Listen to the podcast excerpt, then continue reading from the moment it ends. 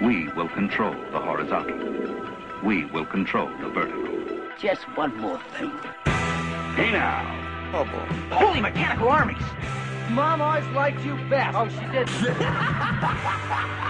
You want it to be one word. What is the other word? One of these days. Are we having fun yet? It's gonna be legend. Wait for it. Now, you might very well think that, but of course I couldn't possibly comment. Thirty Helens agree. Oh, come on! Missed it by that much. Good evening. Hello and welcome to the Televerse Sound on Sights TV podcast. This is Kate Kulzick and I'm joined as ever by Simon Howell. Simon, how's it going? Uh, yeah, it's going. It's going. It's going. Apparently, I need to cheer up. Yeah, and we have. I, I, I was going to get there later, but why not? We have a couple new iTunes ratings and reviews. Thank you guys so very much. And one of them, this is from Papa Kirkland. You, you you have my favorite iTunes review ever. It it's it was a five star review, and the the Nate like the title of the review was "Cheer Up, Simon," and the body of the review was "Cheer Up," all caps. All caps. It may Love not have it. meant. I, people just sometimes throw caps around, not necessarily knowing how they look. So he may not have meant I think to he did. yell. I think but he I, it certainly looked like he was yelling. So It was hilarious and wonderful, and thank you so much. We also heard from TNNS Ba B A W. Ba, I'm guessing. As I, I probably just butchered that. Sorry. We appreciate your review. Five stars. Um, who they, they like the chapter markers, the sectioning, and that we are consistent. Speaking of, the show got up a day late, uh, and not like the morning late, but like a whole. There was some. There were some server issues. Uh, we really apologize for that. We do. I do work really hard to make sure the show goes up every Tuesday, like clockwork. Hopefully, this one she went does, up Tuesday gentlemen. Like clockwork. Uh, but yeah, that should ho- hopefully not happen again. So I feel I still feel kind of bad about that, but that's my own issues. Clearly, we had fun talking with you guys this week. First of all, Beth thinks that I should watch the end of the first season of Elementary. I I had some time to kill unfortunately this past week i was converting video files and like taking out chunks for for this project for my uh, violin studio, and it took literally 12 hours of staring at a screen watching a progress bar.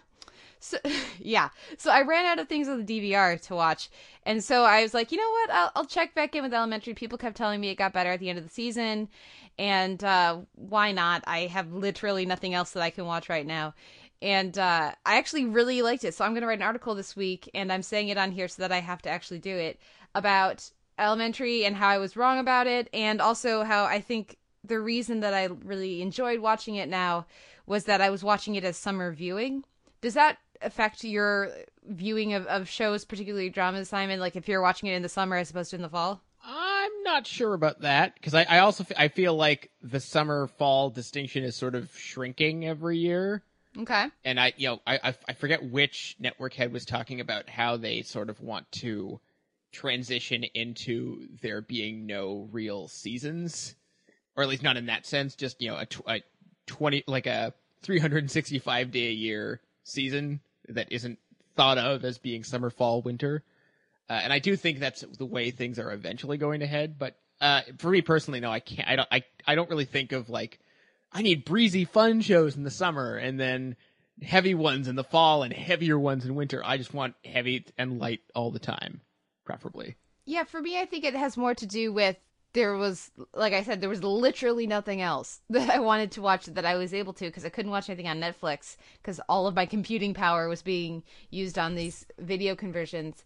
And uh, so there was nothing else fighting for my attention.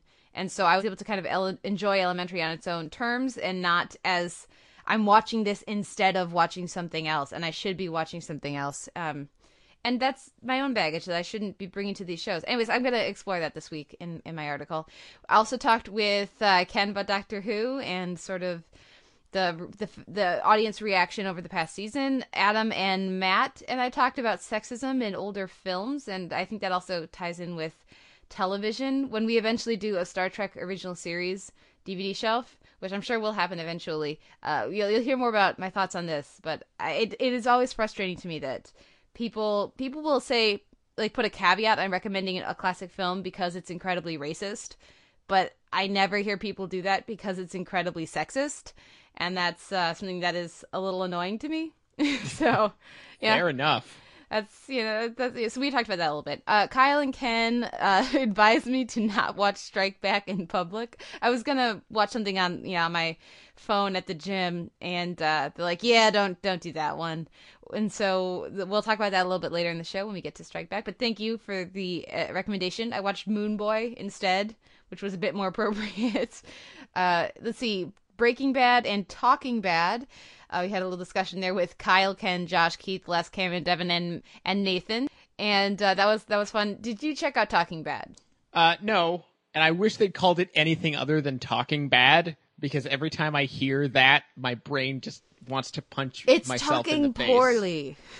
Uh, I, I like I get, I know, like I get it, but uh, Well, uh, Maybe we'll talk about that a little bit when we get to. It should also be talking while being dead. If we're, if we're for as long as we're talking about grammar. But uh, yeah, that was.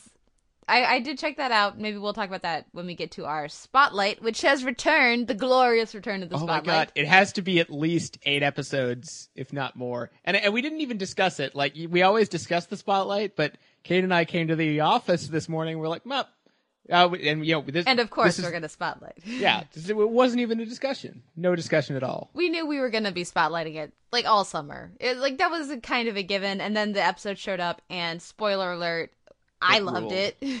It ruled. it ruled. So of course it was going to be in the spotlight. So we heard from. We also heard from Mario and Mario. I'm sorry I couldn't find your your um your Facebook post to to write it up, but I did have fun talking with Mario this week, and then also Carl. Uh, really, again, wanted to emphasize that I should check out season one of Suits because he's watching that now, and uh, I've also heard from a couple other people this week that maybe season three of Suits is not the most indicative, and maybe I should, you know, because I, I did watch that a couple weeks ago for me, Kate watch, and maybe I should check out some of season one to really get what all the buzz is about. So I'll consider doing that in the next few weeks. And also for our question of how do you watch Breaking Bad, he's uh, Carl says that he is still holding on to the idea that the show is really about Walter White's desire to be a breakdancer, even though he sucks at it and uh, he ga- gathers with his breakdance po- posse to watch it on their electric boogaloo. Boogaloo? Boogaloo. Boogaloo, I apologize. Yes. Uh, but really he's watching it uh rewatching season 5 at at lunch with a friend at work. So he's he's avoiding spoilers like the plague. And I got to say if you are waiting to watch this new half of the season until after you finish watching the previous half of the season with your buddy, you're a better friend than I am.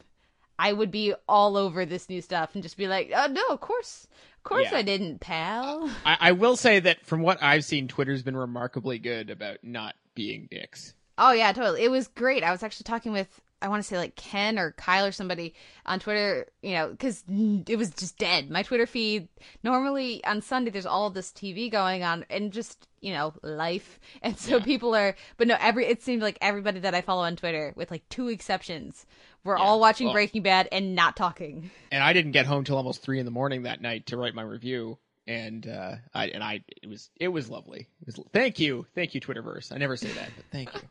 Well, and speaking of, uh, at at Sound Site, because you do have a delay, Simon, with based on your work schedule, when you're able to get the reviews up, though you'll be getting them up as soon as you can. I will be putting up. I intended to do a recap let. And it turned into a thousand word in depth recap of everything. So I'll be putting, trying to put up as quick as possible a, a recap of each episode, and so then we can have like a space to talk about it in the comment section, kind of go back and forth because I'm feeling if y'all are anything like me, you're gonna want to be talking about Breaking Bad in an environment where if somebody clicked on it, it's their own damn fault if they get spoiled. Exactly. So, yes, we'll be providing a discussion space at Sound on Site for Breaking Bad every week, hopefully as soon as possible after the episodes air. And then your review will be up when you get home from work. Yes, which will usually not be that late, but life happened. Yeah. It happens sometimes. No, I, I, I don't normally write recaps. Like I, I actively try to have one sentence of recap in any of in my reviews and that is it and so it was a bit of a challenge for me because i kept start like tangenting off into review stuff and then going delete delete come Yeah. on kate so Anyway, uh, speaking of delete, yeah. we need to get moving. We do. So much to talk about. like I said earlier, I'll put up my article about summer viewing. Fantasia is just wrapped up, so you can check your uh, ch- check out the monthly theme area, which does have a bunch of those reviews all, all put together. There was a just just a creepy picture that was on the front of there for a while for one of the horror movies that screened at Fantasia. So I, have a feeling it was an, a rousing success once again. TIFF will be gearing up here soon. Yes. Uh, well, yeah, that starts on September 5th.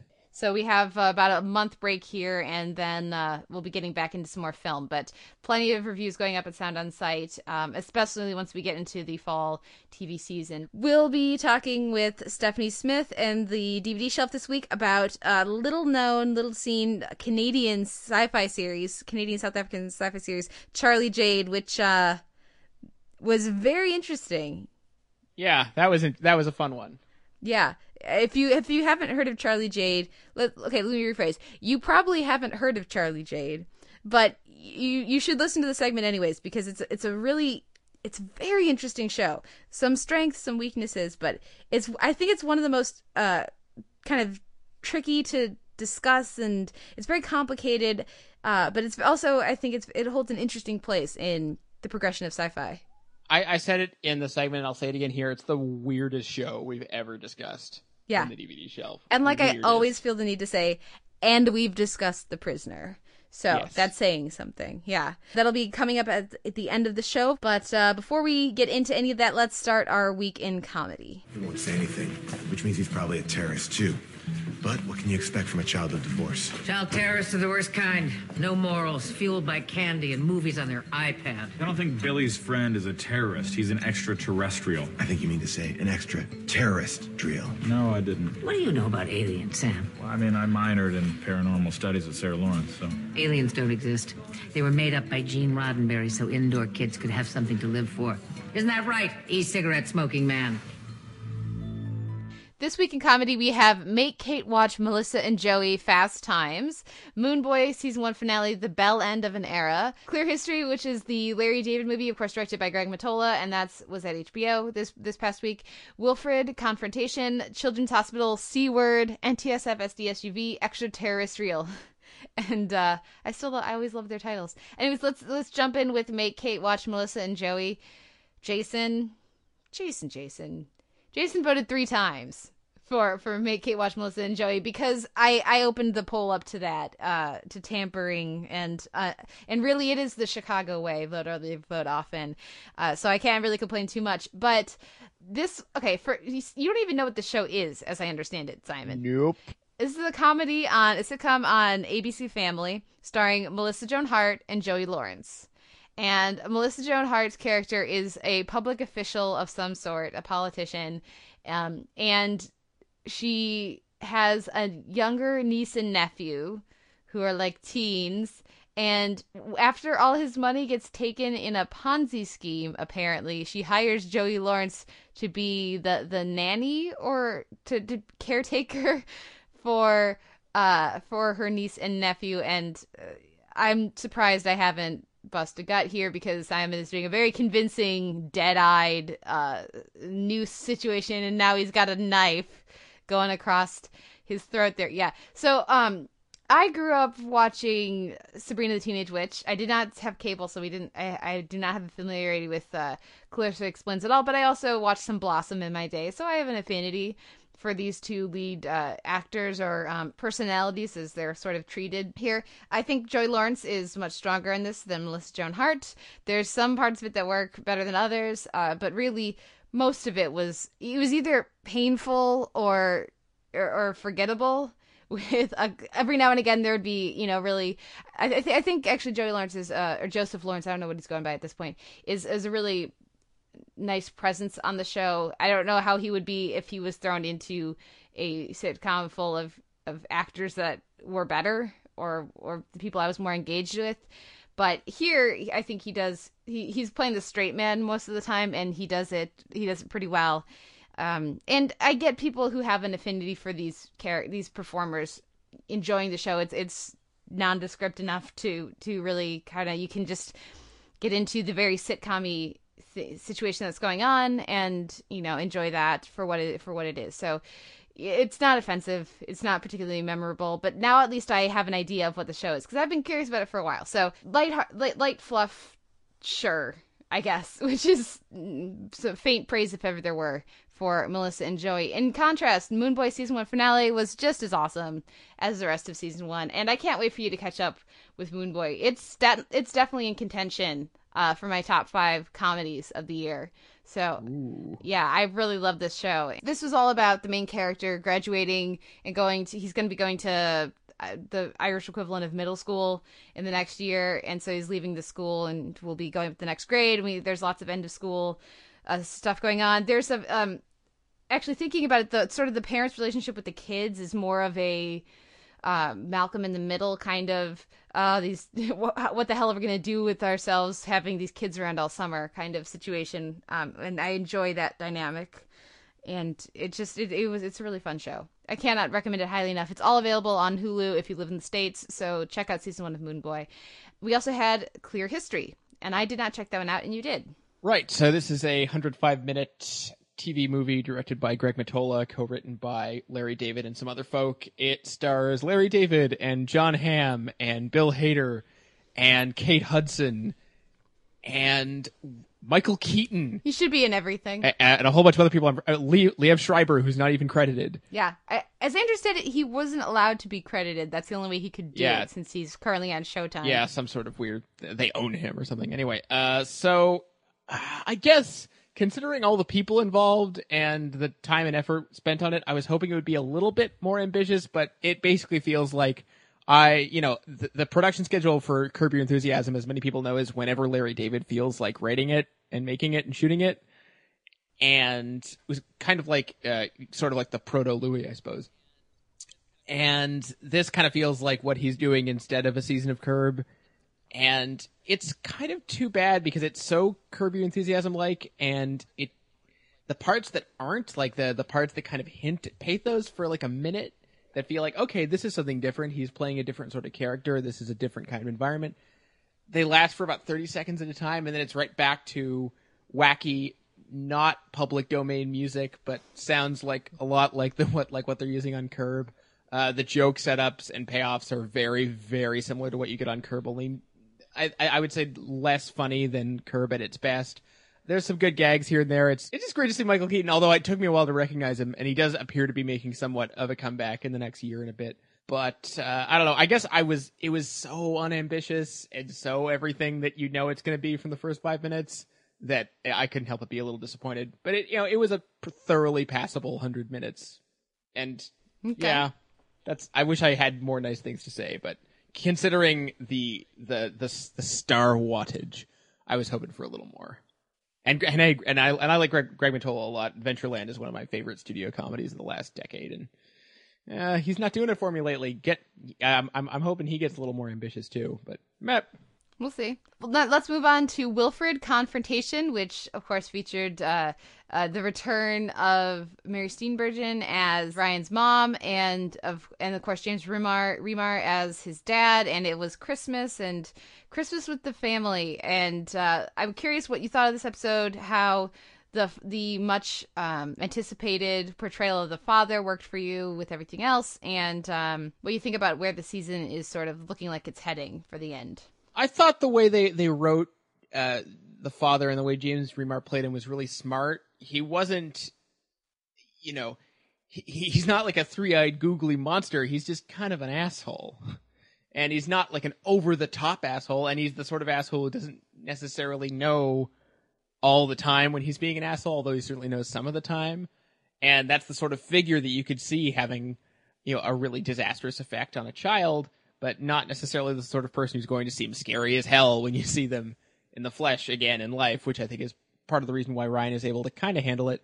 Um, I thought it was a sweet episode, not the funniest, although there were some quality Wilfred cracks in there uh, from time to time. I thought doing a Christmas episode in August is ballsy. I mean, it's obviously Wilfred's never going to be able to do a Christmas episode at Christmas, so you know why not? Um, they, uh, I, I thought it was a good mi- mix of sweet and kind of kind of sad at times and funny, but you know, not as bracing as Wilfred is at, at its best, but thoroughly pleasant to watch. I thought. Yeah, the I think you're right about the the dad being a very uh, sort of slotting in nicely with certain elements of our expectations for him. The but it was the performance didn't really work for me for about half of the scenes, and that's because it felt like, uh, depending on if he was directed this way or if this was the actor's choice, it just seemed like way too much of a blatant copy of what um uh what what Elijah Wood is doing as Ryan. So many of the mannerisms were exactly Ryan, things that he has said in the past. Way like his inflections, like when they're talking about the year of wine, he's like, eh, like that. That's all stuff that Ryan has done. And that choice to have him basically be a slightly more dickish version of himself. I mean, that's something that's very true. Often the, the, the traits that we get more most frustrated at in other people are the ones that we have ourselves right. and that we m- maybe aren't as proud of. And so that that really made sense for me, but just it felt really half of like half of the scenes with the father, the performance felt really mannered to me. I didn't it didn't I didn't buy James Remar in some of that. And then in other parts of it I thought it worked really great. All the stuff at the dinner table for the most part with um all the interactions with Mary Steenburgen really worked for me. So it's just it was really it felt like he was doing a Ryan impression on okay. in half the scenes and and the, the scenes where the show wasn't trying to be like, look, he's just like Brian. Those really worked for me, and I, I actually have a lot of respect for James Remar as an actor. I've really enjoyed him in the past, and generally, I really enjoy his work. So it was very odd to me to not be liking a, a James Remar performance. Uh, so as for the the twist at the end, where it's actually um, Kristen's picture, I really don't care about the picture. So I kind of wish they would stop bringing it up, but uh, I understand that there are lots of fans who really enjoy that that element to the show. Mm-hmm. So yeah, that's cool. And I absolutely agree. There were there were several really good laughs. I laughed out loud several times. Yes. So I think it was actually maybe one of the funnier episodes of the season for me. Yes, uh, certainly. I, I I I was punk consented is all I'm going to say. uh, that was that was a good line. Yeah, definitely. Let's move on to Children's Hospital and NTSFSDSUV. We have the the time loop episode of Children's Hospital. I thought that was delightful. That it's not actually a time loop. Yeah, well, th- that corner of the episode was really funny, and I think uh, Rob Huebel did a great job with that. Mm-hmm. Uh, typically, the actual a plot of the episode, which had to do with a charity event, and then that very bizarre uh, closing sequence was I, I guess I, I, admired their moxie for that, but didn't actually find it all that funny. So for me, it was slightly off Children's Hospital. I did really like NTSF. I think they're. Uh, I, I just needed. I mean, I don't want to be a broken record, but I'm still really, really getting a huge kick out of Karen Gillan and her casual cruelty. Love it. so uh, good. I, I like that. I, I, feel like she took the gig, if only just to subvert everyone's expectations of what a Karen Gillan character should be like. Mm-hmm. So uh, I I really enjoyed that, and uh, I particularly enjoyed Kate Mulgrew and her Star Trek dig. Yeah, that was that was that was fun. Uh, as for Children's Hospital, one of the things I do want to mention is I love the subversion of expectations with Megan Mullally. Of course, she was on Broadway and uh, has has a very uh, powerful, interesting, distinctive voice, and she's very talented as a singer. And so I love the choice to have. Oh, she's gonna sing. We're like, oh, okay, she's gonna be a singer. And then the no, they dub her with completely yep. different. That was I loved that. That was such a great choice. And uh, and then as for NTSF, I 100% agree. I because I I'm worried that people won't believe me when I'm saying this because I am such a, a Who fan, and I did really enjoy most of Gillan's performance on on uh, Doctor Who, but she's just great here. She she fits so perfectly with this ensemble, and the character they've given her is just just so much fun. And I look forward to like, I wasn't completely sold on her as the main baddie or one of the main baddies in Guardians of the Galaxy. But after this and hearing that Guardians of the Galaxy is going to be more comedic in its approach, I can't wait to see her in that. And uh, the the rest of the cast is, of course, still fantastic. I, I really do think that, that that one two punch of Children's and NTSF is the most reliable comedy that's going on since Venture Brothers went off the air, at least. So, yeah. so it was nice to sort, sort of see them pick up the torch for, of really reliable, hilarious comedy. I've actually begun to think of them as the same show, kind of like Yeah. like like a two part show. Yeah. Yeah, and I'm good with that. Which I kind of wish there was more stuff like that. Like every week, oh, it's the this and this Yeah. block. Great. Yeah. Well, and that's that is what the networks went for for so long. It's TGIF and they're all going to kind of fit together. Hey, if only they made all their shows 11 minutes long. There you go. There you go. So what wins the week in comedy for you? I'll give it to NTSF, having not seen Moone Boy. Yeah, I'm going to give it to Moone Boy, uh, though I did very much enjoy NTSF and uh, Children's as well. So, so let's take a break and come back with our week in reality. Or later, you're certain to meet in the bedroom, the parlor, or even the street. There's no place on earth you're likely to miss her kiss. But there's only one pin that can puncture such bliss. Her kiss.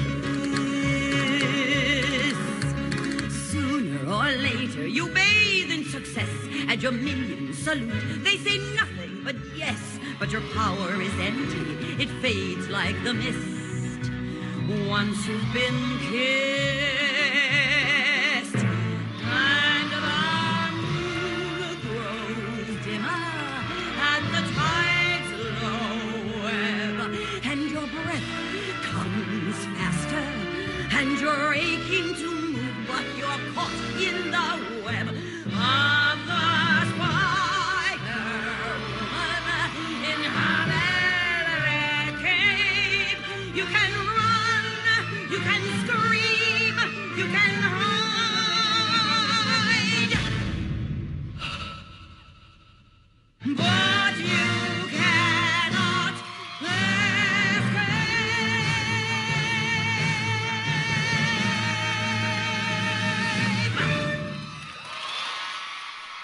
This week in reality, we have So You Think You Can Dance, Top Chef Masters, and Hollywood Game Night. And Hollywood Game Night was fun. Top Chef Masters was Top Chef Masters. They look like they are amazing chefs. I wish I could taste the food. I don't like all the bullshit. But this is going to be the Let's Lather Praise on So You Think You Can Dance uh, chunk of the show, at least for me, because I think this is the be- the most consistent and perhaps the single best episode of So You Think You Can Dance that I have ever seen. I loved this week's episode. Wow. I mean, it was good. It was good. I'll give you that. I, I gave it, maybe you overhyped it for me, but I thought there was only maybe two or three routines that really blew me away. Okay. Yeah. You I'm just- making my surprise face. Uh, Your surprise face. yeah. Um, I would say the the waltz was great. The uh, ladies group number was uh, was was quite nice. All, I mean, the Lana Del Rey was a little bit on the nose, but it was a good choice. I I can't front on that. Uh, let's see what else is really good. I mean, Aaron and Jasmine are always great, but I didn't think it was all that striking for them. Really, it was another good routine, but not as memorable as the uh, as the apple, obviously. Uh, what else was there that I'm forgetting about? Well, I'm once I start, I'm just gonna keep going. So, anything else that you know? What about you think about the the celebrity or the guest judge? Uh, guest judge was, was great. It's nice to see an unfamiliar face who's actually uh, who was I thought uh, more qualified than most of the uh, people they bring in. I think that's uh, they should be doing that probably every other week and not every third or fourth week Mm-hmm. uh, as they've been doing. Uh, Amy and Fik-shun were great as well. I think it's a shame that they're going to be broken up, uh, but I am interested to see what happens with them afterwards. I was not at all surprised to see Melissa and Alan go home after the episode that we just watched. To me, it was the logical conclusion. I mean, if you told me that last week, I would have been surprised, at least about Melissa, but this week, not so surprising. Okay, yeah, and I would, uh I do have to give her some props though, because I thought her solo was great. I really enjoyed her solo. I thought she was better than Amy in the solos. At least it worked for me a little better. Amy's felt a little too. Uh, I, first of all, I was shocked, shocked to see Amy in the bottom after last week's adorableness. Are you kidding me? But Yep. anyways, when she did that flip and she just landed so softly, I just really liked all of the solos. I mean, and I thought Alan brought it on his solo too. But I wasn't surprised to see who went home either. I think it just it shows the quality of of the top group of dancers this year. But uh so we opened with the Bollywood number, which was adorable and fun and makes so much sense for a group number that apparently this is only the second time they've done that on So You Think You Can Dance. And it the only thing I can figure is that it's just really hard. And Yeah. and that's why they don't do it more because when you have a big group like when you have these see these Bollywood numbers you often it's it's a, a group of women and a group of men sort of doing the same routine all in unison, so you don't feel like it's weird or rep- re- repetitious that you just have a group of people doing the same thing. It fits in the genre. Yeah. And so it just feels like such a natural fit when you have this group of like 20 dancers. You're like, what am I going to, how am I going to chore- do choreography for 20 different people and still keep it interesting? Do a Bollywood number. But anyway, so I really like that. It wasn't as technically proficient maybe as you would hope, but there was so much energy that it really worked for me. Then we had that badass Broadway number. One of the absolute best Broadway numbers I've seen on the show, Kiss of the Spider Woman, and I was like, "Hello, Haley and Nico. It's so, it's really unfortunate that you guys weren't paired together earlier." They were really great. Although, was it my imagination or? And I felt really bad about this because they they kept talking about the the vocalist uh, on the track, but Chita Rivera. Ah, God, I really hated that song. really Okay, hated it. You, you're wrong, but that's no, no, okay. it's like, vo- the vocals were great. The song sucked. I'm sorry. It No. sucked. No, you're wrong. That's okay though. You're allowed to be wrong. I'm allowed Uh, to be wrong. the, you're the- allowed to be the- wrong. It was the lyrics were so clunky. Anyway, sorry. I'm done. I'm done. Okay. Uh, I thought the dance was fantastic, and the, the the through line this week for me for the dances that really worked is the people who acted as well Yeah. as danced, and the I, the story was hundred percent there in that dance, and and just when by the time we get to the very end, she's like pulling up his soul through his chest. I mean, it was great. I loved it. Then we had uh, uh kind of iffy um Malece and Alan number that if they had executed it, that would have been so perfectly me, inspired by the Gene Kelly musicals of the like MGM era. Th- that's my bag. That is my wheelhouse. I love that stuff. And there was like when I was watching them rehearse, I was like, "Oh, this is gonna be so good." And then they weren't able to really connect and make it work, which was disappointing. Then we had Jenna's Pasadoble with Alex, uh, who's of course one of the all stars, and that one didn't work for me very well. And uh, I thought Alex just kind of blew her out of the water, even though she's a ballroom person, and he's ballet. Uh, and a big part of it was probably just that the camera wouldn't shut the hell up and stop moving and, Yeah. and, and so maybe because the people in the room seemed to really like it but it was it did not work for me at all um, and actually i'm kind of okay with that because then i can be okay with somebody being in the bottom getting sent home next week so that you know doesn't bother me to have one off dance but the last two i just uh, the last three actually the second time i watched the episode I really liked the Paul and Mackenzie number a lot more. The first time it didn't work for me as well. I was just kind of like, ah.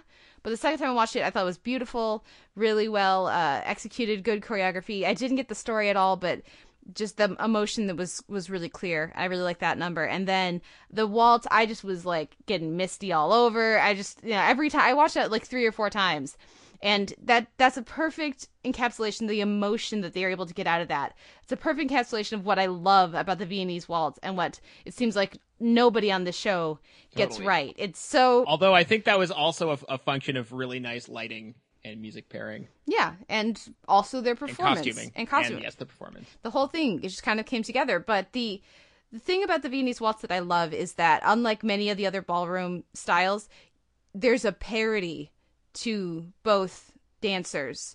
It's not that doesn't have the same uh being led like there is in the uh in, in a lot of the latin ballroom stuff where like if you're doing the tango if the guy knows what he's doing the girl doesn't have to necessarily.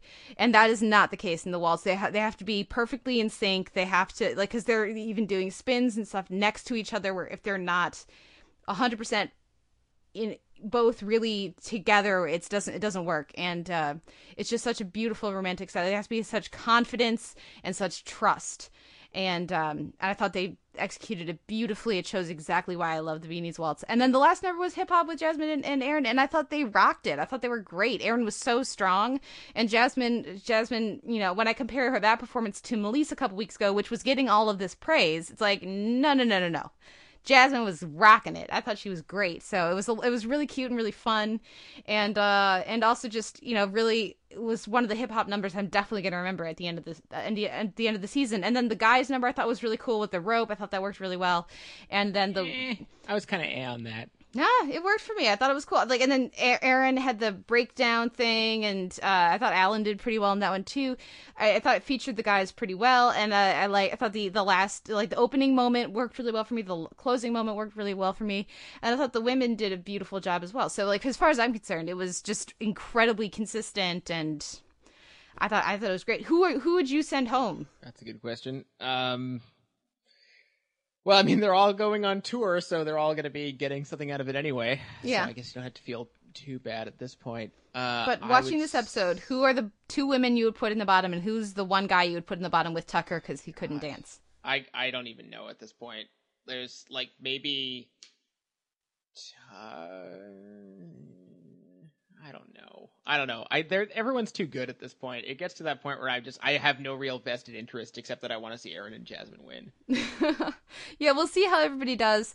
Not being able to rely on the partnerships they've established over these past weeks. Because I was thinking about it, like Aaron or Jasmine, if the other one wasn't also in the competition this season, I think they'd kind of be screwed. Like if Aaron wasn't in the competition, Jasmine I would have been gone a while ago. I think because who is she going to dance with where it's going to work the same way?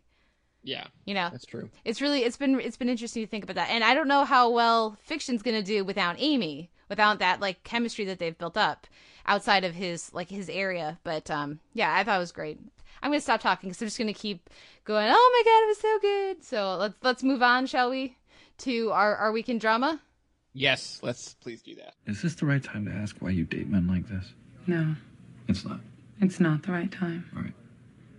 Because you don't know they're like that until they are. But they are a lot with you, and There's no way to just tell, Don. I'm sorry, I don't believe that. You don't.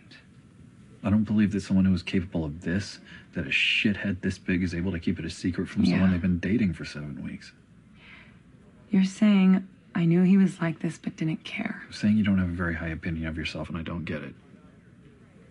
And since it's not the right time, let me also say if it had been a woman who had done this, her friends would be saying, You go, girl. I promise you, he's getting that right now from his friends in arbitrage. No. That's the difference. Deep down, they think he's an asshole. He's an asshole right on top. Oh, no, they, uh, his friends in arbitrage. Yeah, deep down, I know. think- I was making a joke. You're really. You're impressive. this week in drama i think i think just the tv gods heard us ragging on the dramas last week and saying that you know the comedy brought it but the drama didn't really and they struck back with a fiery vengeance Ah, struck back. Oh, yeah. we had Nine for Nine, The Diplomat, the pilot for The White Queen on Starz, In Love with the King, the Low Winter Sun pilot, the Strike Back Shadow Warfare premiere, True Blood, Life Matters, The Newsroom, Newsnight with Will McAvoy, and The Bridge, The Beast. So I'm going to start with Nine for Nine, The Diplomat. Much like the Swoopes episode last week, or, or, or documentary, I should say, this one felt I felt like it suffered at a certain point due to its over involvement of the subject, which is Katarina Witt, because uh, the it just felt like it. I wasn't seeing enough of the criticism of her. They talked briefly about the people in the in East East Berlin and East Germany being upset when they found out that she was, you know, as far as things go in in East East Germany, living in luxury while everybody else didn't because she was this celebrity and she, you know, got you know was able to win these uh these gold medals and and and uh, help out the public image of of East Germany.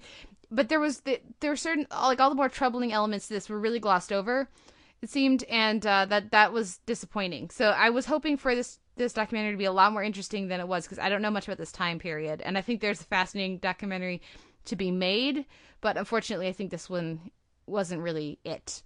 Then we had the Queen White Queen pilot on Starz. This uh, series aired in its entirety in the UK already, and now is airing, re-airing on Starz. This is about uh, War of the Roses. It's based on a book by Philip, I want to say Boyles, and um, Boyles, yeah. yeah, uh, yeah, and parts of this I thought worked just fine. I actually really like a lot of the casting of the women.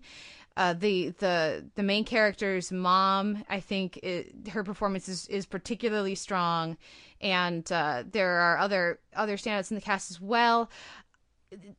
The the main center relationship here is that of our our lead Elizabeth Gray and the king, and the, apparently they just she just falls in love with him when she sees him getting off his horse and taking off his helmet and they, they, they there's zero amount of energy put into establishing that at all.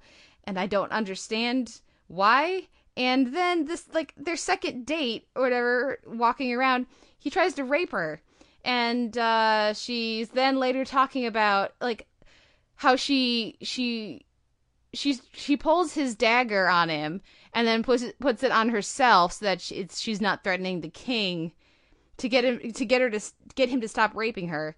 And then and then so then he leaves. And then later she's talking about how if he lives she she's in trouble because he's all pissed off at her and he's the king. And if he dies she'll never forgive herself for not sleeping with him. And she already feels bad that she didn't because she just loves him so much but she's not willing to be as like i'm like oh my god Wh- Wow. who thought this was uh, uh, like and i'm supposed to be rooting for this are you kidding me this is what you're ah, ah. so there's some really problematic stuff in here and uh, I, I doubt i will tune back in even though there's a lot of really strong women in it the fact that this is how they're establishing their relationship i was like wow so i much in the way that the unnecessary rape scene in bates motel really told me where some of their priorities were on that show and meant that i wasn't going to tune back in. That's pretty much the case here with the white queen. So uh yeah our having our romantic lead yeah try to rape our female romantic lead and then her talking about this later that same day I, oh i wish i hadn't you know I, I shouldn't have refused him and i already regret it and i just love him so much. If he dies i'll never forgive myself for not having slept with him. Like wow guys. Just it's sort of stunning to me. And that kind of overshadowed everything else. So that's where i'm at Womp with womp. the white queen pilot. I'm sure there are many people who who will enjoy the romance novel element here and there's a little bit of magic and there's a lot of intrigue and it's an interesting period in, in british history. Um but yeah yeah that, i feel Nope. like that's that's enough enough said okay let's move on to low winter sun which had its pilot right after breaking bad and it didn't benefit from its proximity to breaking bad i don't think No. Holy crap. Uh, this, it was amazing how no one wanted to talk about this after it aired. No one. I mean, I get it's, it's like the Breaking Bad time. It's, everyone wants to talk Breaking Bad, but still, no one wants to talk about this. And as, as a result, I was dreading watching it. So admittedly, my expectations were low and they were met. Uh, I mean, I just don't understand. I can understand AMC thinking there are interesting things about some aspects of the premise and certainly the setting and certainly the cast. I do not understand AMC thinking this will be successful. yeah That's the aspect I don't get. Like, Yeah. What is the hook for this show? Dirty Cops? It's been done. Detroit? Maybe, but it it, it that's not really a huge element. did not feel like detroit was a character here at all Yeah, not yet. Maybe that happens later. I uh, I've seen that indicated in some places, but didn't help here. Uh, the cat. I mean, Mark. Str- do people care enough about Mark Strong? I don't think so. I, I do like Mark Strong a i lot. like think mark he's done, strong but he's done some great work, but I don't think he's a hook for people. Uh, I don't see this going. Any. It feel. It, it's just. It's another Hell on Wheels situation, basically. Hell on Wheels, Ray Donovan. I mean, I I negative care about Mark Strong's character, who is supposed to be our our hook into this world. I get the impression, at least based on this pilot, it seems like he's who's who we're going to follow and he's who we're supposed to care about. And I don't. I really don't care about this guy because they don't do anything to flesh out his his character other than he's troubled, you know, and uh and having the the one female cop uh clearly have romantic interest in him, you know, doesn't help either. Because I, I don't know, just they the, the characters, with certain exceptions, feel very thinly drawn, and uh, it's just it's it's surprisingly um poorly really conceived and executed as far as I'm concerned. Good actors, good it looks good and all of that stuff. It looks okay. There's no, there's no style though. It's there's No. no, flair. There's nothing interesting There's about nothing the way it- distinctive. It, looks, or is, and the writing is super clunky. I, I don't want to spend any more time on this. I'm done thinking about it. Lenny James is good. He's like the Yes, the, the good he's thing. all right. James Ransone is there. He's kind of interesting to watch, but it's a stupid plot line. Oh, and um, Gail. David Costabile is good. Yeah, and Uh, he, I, and I actually really like seeing him on this, playing such a different character. I really enjoyed him actually on this. But that's not enough. probably the best part. Billy Lush is in it. He's got a great name. Let's move on. Yeah, let's move on to the shows we care to talk. I'm I'm not checking back in. Are you checking back in? Nope. Unless I hear it somehow transformed itself into uh, into being awesome, which I don't think is going to happen. Yeah. Instead, we're going to talk about uh, the Strike Back Shadow Warfare premiere. Have you seen any other Strike Back? Never. Uh, all I know is Alan Sepinwall is a huge fan, and I, I've I've, re- I've read some of what he's written about it, and I knew to expect explosions and sex and gunfire, and that's all I knew. Yeah, and, and I went to the panel at Comic Con, so actually I had seen probably like maybe even a third of this pilot in clip form at Comic Con, uh, which was which interesting. Uh, and and yeah, I haven't seen any of it either, and I just we, you know we talked on Twitter about it a little bit with some people a couple weeks ago, and so I just knew to expect explosions and B movie kind of level entertainment. What did you think? I had fun with it. It it, it felt like a more, uh, so I guess a grittier uh, version of something like Burn Notice. Mm-hmm. With yeah, you know, uh, I don't, I'm not sure how to explain the difference. It's not quite as breezy as Burn Notice, but it has some of the same kind of corny humor. Uh, the cast is likable. I haven't seen Rona Mitra in a very long time uh, that I can think of, so it was nice to see her again. Uh, to me, it's incredibly obvious who sold them out, and I'm just gonna wait a couple episodes for them to figure that one out because it's always the same person in every action or conspiracy movie or series ever. but anyway, uh, th- I thought the action was well shot and choreographed, uh, and not excessively violent. All things considered, it was fairly vi- it was quite violent. Mhm. But you know, I've seen far worse. Uh, the sex was not as gr- quite as gratuitous as, gr- gratuitous as I've been led to expect, although there's a little near the beginning. Uh, I don't know. It was a nice breezy watch. Uh, I think it's a good pairing with something like Breaking Bad, so you can decompress for a minute. Mm-hmm. Yeah, I think it's it. They they captured the fun of like an '80s action movie kind of, a, and I, I feel like that's what they're going for, or or a B movie kind of thing. The the rapport between the the cast is very strong, especially the, our two like kind of buddy cop leads. Uh, they, they clearly like they're on season four here. They they've been working together for a while, and you can see that that that comfort level. Watching them talk about at Comic Con, they're the way that they emphasize authenticity with the physicality and just the technical elements of the show as far as portraying uh, military or ex-military i think that comes through really really well i believed them in in these roles uh, i didn't i had trouble believing Rona Mitra because she's just so tiny so when she's punching out the giant i'm like mm, that no I, I will say that the the editing trick in that sequence really bugged me. yeah Uh, the cross cutting with the shower was uh, that was cheap. I didn't enjoy that at all. But um, I, I I don't know. Like I, I agree about the physicality. I think that, and I think what's great about the show, and I think why people like Sepinwall are such huge advocates, or possibly only Sepinwall. uh, it's entirely possible. Is that if you look at other action series recently that have tried to do this sort of thing, they even a show like Graceland, like it tries to throw in this portentousness yeah and it it doesn't work. Like it needs to be something like this where it's just so fast paced and and with these fun characters who in, who are good at what they do and, and most of the time enjoy doing it, even if they would rather be getting blown in the Americas.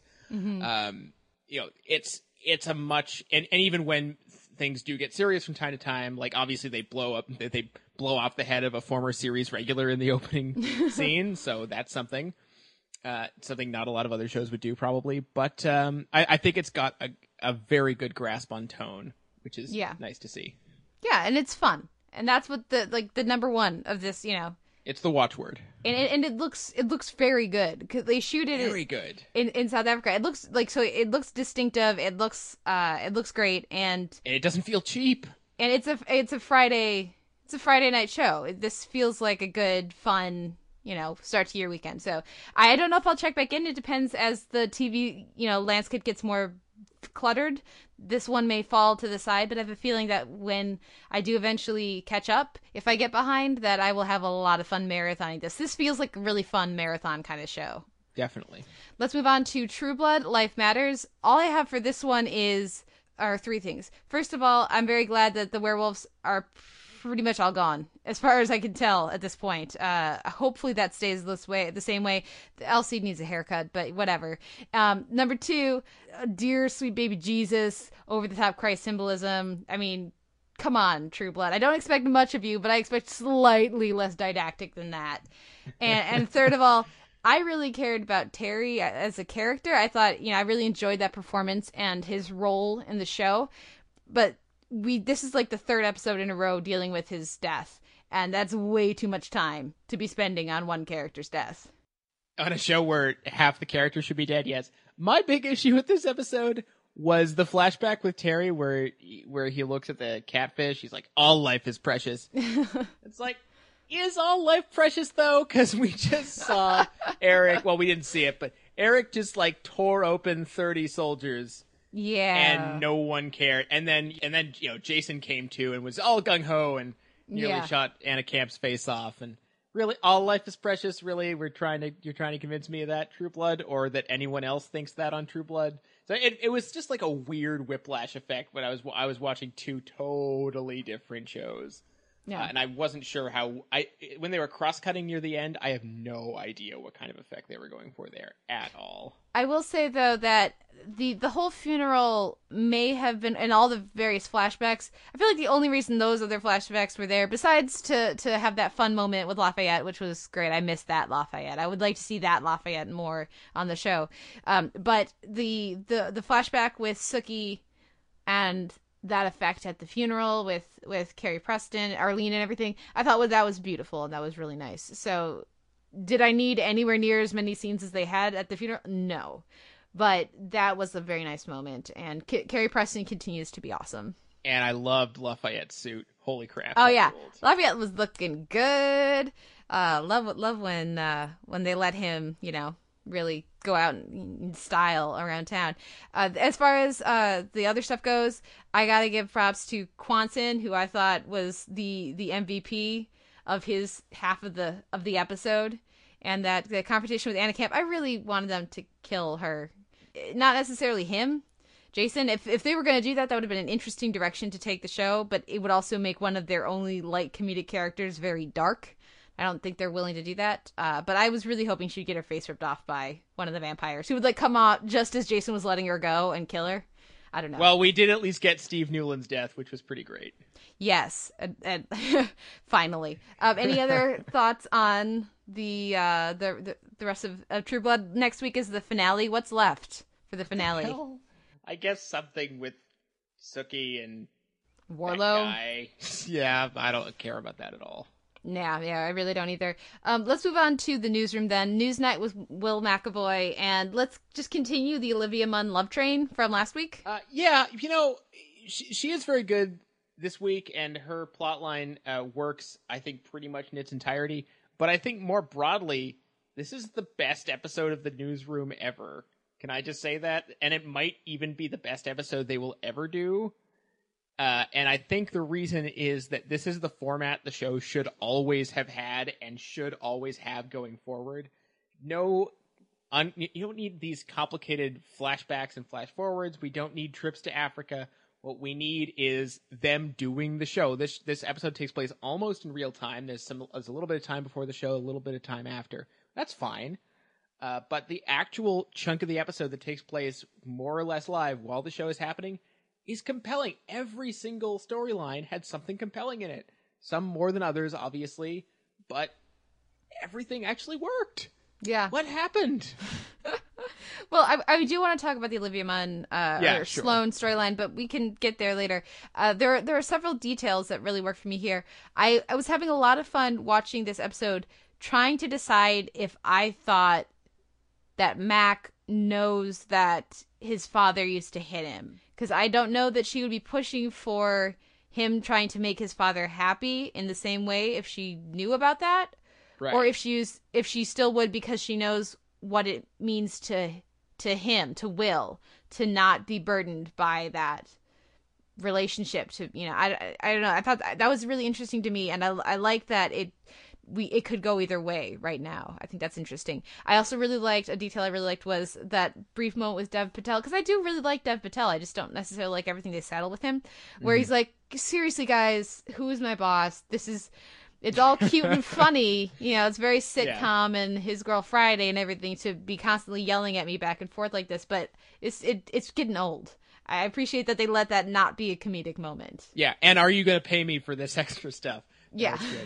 Yeah. Um, The uh, yeah, that worked for a change. The stuff with Allison Pill more or less worked for a change. Mhm. Uh, the um, the stuff I didn't. I'm not sure I needed the stuff hinting at his relationship relationship with Grace Gummer. no Um, I- and I'm, who I'm sure will pop will probably become part of the ACN team at some point. Uh, I liked all the scenes with Sam Waterston and his old pal Mhm. Spook. Uh, I mean, Sam Waterston is clearly having a blast on the show, but uh, it was nice to, for him to get some semi-serious material also for most of an episode. Uh, and hey, we had no Jane Fonda. We had no Jane Fonda's annoying son. We had no OWS. yes, bullshit. we did have we did have Chris Messina here, and I continue to enjoy his performance. I just like counterpointing this performance versus uh, Danny on, on Mindy. But at the very beginning with Sloan, we What- did get some with him. When, oh yeah, for like two minutes, fine, but but not as a as an emphasis, not as like the whole stupid blackmail thing. Um, and we did yeah, no OWS bullshit. Uh, the George Zimmerman stuff was actually handled well Mhm. because it was folded into the plot. You know, in terms of Maggie and her drinking and the way she handled that situation, it was folded in, in organically, and also because it was recent enough and obviously recent events, it was still relevant, which is I think probably the first time that's happened. So Mhm. that's good. Everything kind of came together, and yes, the Olivia Munn story was was great. Uh, and and, I, I, I I love the meta elements of it. I love I love that they dealt with that and allowed. I mean, I don't know how she feels about this, but it seemed like she she really dove into that performance, and it, maybe this helped her kind of process and deal with some of the Well, emotions with that. I didn't know anything about that when I was watching the episode. Mhm. I heard about that like this morning. Yeah. I thought, oh, well, that makes sense, but I didn't. It didn't inform what I thought of the. I thought it was a, just a nicely handled plot line where the emotions all felt real, and her scenes with Don were great. Thankfully, never tipped into. Not. I mean, there was a slight, tiny, tiny hint of the romantic stuff, which even that I could have done without. But it, for this show, very, very subtle. And I'll also say that uh, it was one of the uh, people love to heap praise on Jeff Daniels. I think he's very good, but I never think about his performance on this show. And this was Mhm. one of the few episodes where I actually noticed how good he was. Yeah, yeah. As far as the like, I wasn't up to date with the Olivia Munn stuff either. It just sort of something I remember this. You know, when I was reading reviews and people talking about afterwards, I was like, "Oh yeah, that's right. That was the thing that happened." But uh, I thought, thinking back on it, it added a really interesting meta element to the discussion. And I also, um, I don't know if the show agrees with this or not. I think I feel like the show may be agreeing with Don where he's saying, "Why do you keep choosing men like this?"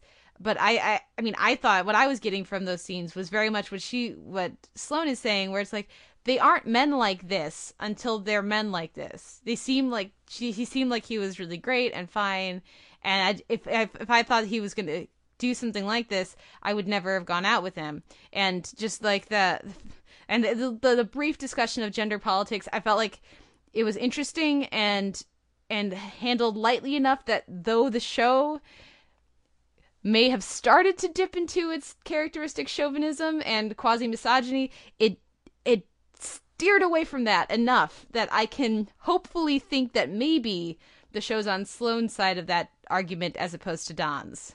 Uh, I think I, don't think it really matters what side the show is on in this instance because I bought that conversation from a character perspective. Like I can see Mhm. being in Don's shoes and wondering why does this keep happening? I would never do this. Mm-hmm. you know so like and, and he does and he you hear him try to steer away from blaming her in any way like he kind of he, He starts of blaming her, and then he corrects and then himself. he stops. Yes. yeah which is And I very something you do in that. that situation Yeah. um you may i'm sure we've all been there with someone at some point. So uh and uh, yeah that was a, just a very nicely written and performed scene. So i'm gonna give aaron sorkin some props for once because i thought Yeah. everything about that was well handled. So yes more of that. Mhm. more of that. Or Yeah. be really really bad because i like that too. That would be good too. What Either- a novel idea. Have the newsroom be good. Yeah.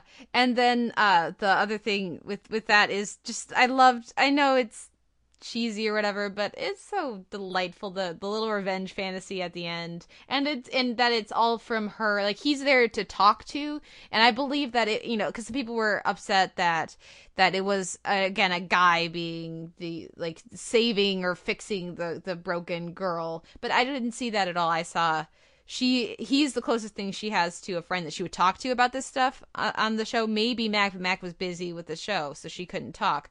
Um and so i really bought that that that he was be the one who was there for her to talk to and that at the end it's all her. It's all from her regaining her confidence and her agency and everything, not Don somehow stepping in the way that that uh, Jim keeps stepping in for Maggie constantly on the show. Right. Well, and I don't, uh, and I'm so glad it doesn't seem like we're going to do any sort of, oh, are we going to take her off the air because of this? Yeah. You know, draw. Like it doesn't seem like they're going to go for that at all. So that would be it would, if if it's you know obviously it'll inform her character in the future, but if that's more or less all the dramatic elements Mhm. straight we get for that in this episode contained, great.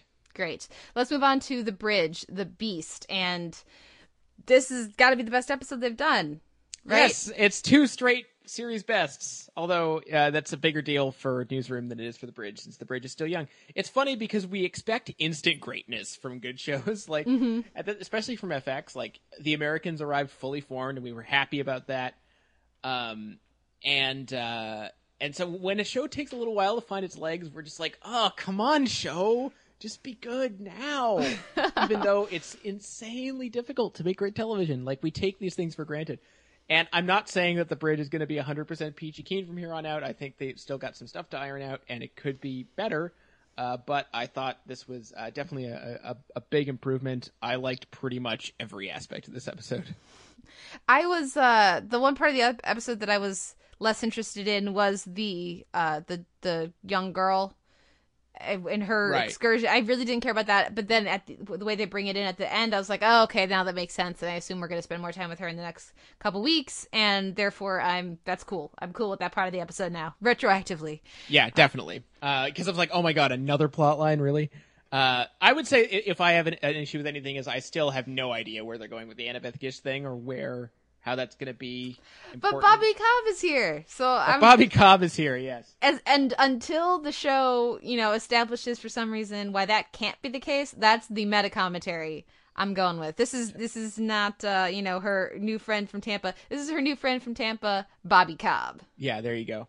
Um, let's see, uh, everything that happens with the case, I I, I liked. Uh, clear. I think they've pretty clearly established that it's a guy. I I don't think Yeah. without some serious the killing level Bullshit. bullshit, which I don't think FX is really going to go in on at this point.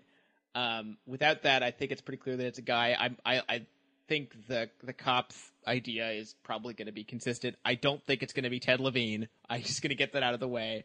It could be. There I, I feel like they're trying to make the voice sound like it could be him, but I don't know that the necess- I, I'll be upset if it is. I would be extremely surprised if it was. I think it has to be someone younger, but the and I don't think it's a character we've seen yet, to be honest. Uh, yes. but Which or- then why aren't they showing us who it is? Ah, but because they don't want us to look what And I liked, I even liked all the stuff with Jono this week, Thomas M. Wright and his character. Yeah, yeah me uh, too. and his body disposal hilariousness. That was a, a- the, the, the sort of Coen brothersy humor coming in, and his reaction when the body falls in the car instead of in its proper place. uh, and I loved, oh my god, the opening scene with the cartel and their Yeah. discussion of serial killers. That was so perfect and priceless, and exactly what I've always been hoping for from this show with this perspective. Just looking at, you know, what what is a serial killer? Oh, it's someone who kills a lot of people. I do that. yeah, but you don't enjoy it. just that uh that's uh, that's so great. And I, I and just it's such a great way to that that should have been a conversation that happened in the pilot because it's such a great way Yes. to show us the what a different sort of perspective we're looking at in terms of the scale of crime and and just sheer brutality that we're that that uh, you know Juarez is looking at. Like that that we needed. Yeah, and and when we're looking at these, uh, if we're going to be continue to follow these uh, baddies, as it were, the cartel in in uh, Juarez, I think we needed to see them more in the pilot or much earlier at least to have this like you said this conversation to have it much earlier on because uh, and then the co- contrast the cartel side of things now would connect the Annabeth Gish uh, stuff in more you know more succinctly. And then also follow the cops. But yes that conversation and also i think that obviously the creators can't have anticipated the landscape that this show would be airing in where with where it's just like an explosion of serial killer shows right now. Uh, and so t- having this discussion and separating themselves in their you know what they're trying to what story they're trying to tell from the myriad of other crime procedurals or or serial killer, very uh you know serialized uh, uh, shows that are on right now. So they they can't have predicted that. Um, but if if they had, it would have been nice, I guess. Yeah, but you know, but I, I just love like like sitting in the audience and like, look, this is not Dexter, okay? yeah, yeah, exactly. This this may not be real, but it's a whole lot more real. So get used to that. And, and we haven't even mentioned uh, the stuff with Kruger and uh, Bichir this week, which I thought was all great. Uh, Yeah. their- the the dinner sequence was so It was priceless. wonderful. Yeah. And I and I think Kruger's performance gets better every week. I think they do a better job of reconciling her. She does a better job rather of reconciling the her Asperger's uh, symptoms tendencies with being an actual person. Well, and I think the show is also using her better and using that performance better it, with its its writing, but also the direction and how they're staging the scenes. You know, like I don't know how much, for me at least, I don't know how much the performance has shifted. Uh, I- just feel like the other characters are more comfortable around her, and maybe even it's just the performers or you know how, where they're putting the the beats the dramatic beats and comedic beats with her character are working better for me um but yeah i definitely the, the whole that that character and the portrayal of that character and the her world has drastically improved Definitely, and the, the way she does her job, also we we're seeing we're getting a better impression of, and it feels like it makes more sense than it did certainly in the pilot. Mhm. And uh, and they didn't sleep together, which was so great. of course Oh, they didn't was sleep together I was so worried though when that happened, and I love Ted Levine's like the one. The, that's the one thing mainly that makes me think it's not Ted Levine was his eyebrow raising. Yeah. When when he watched like, why would a guy who's going around killing killing that Yeah. many people care about the romantic lives of other people? Yeah, that's true. And I actually think that's one of the things that the show really could benefit from is more comedy. Just a couple more beats like that in a given episode and Ted Levine can do that. Give it to him and he'll he'll knock it out of the park. Mhm. So so I'm hoping we'll get just, you know, it's it's a very serious show. A little bit more comedy would not go amiss as far as I'm concerned. And this was probably the funniest episode, and it, it really benefited for sure. yeah, and I mean just more dinner scenes like that and uh, I'm a happy viewer, certainly. Definitely. Well, uh, obviously, accepting Breaking Bad, which will be in our spotlight coming up here. What wins your week in drama? I'm gonna give it to the bridge for having their best episode yet, but with an asterisk next to the newsroom saying, "Good, keep it up, please." Yeah, and I'll I'll concur concur with that. Yeah, that that sounds about right. And um, with that, we'll take a break and come back with our spotlight on Breaking Bad premiere, uh, Blood Money.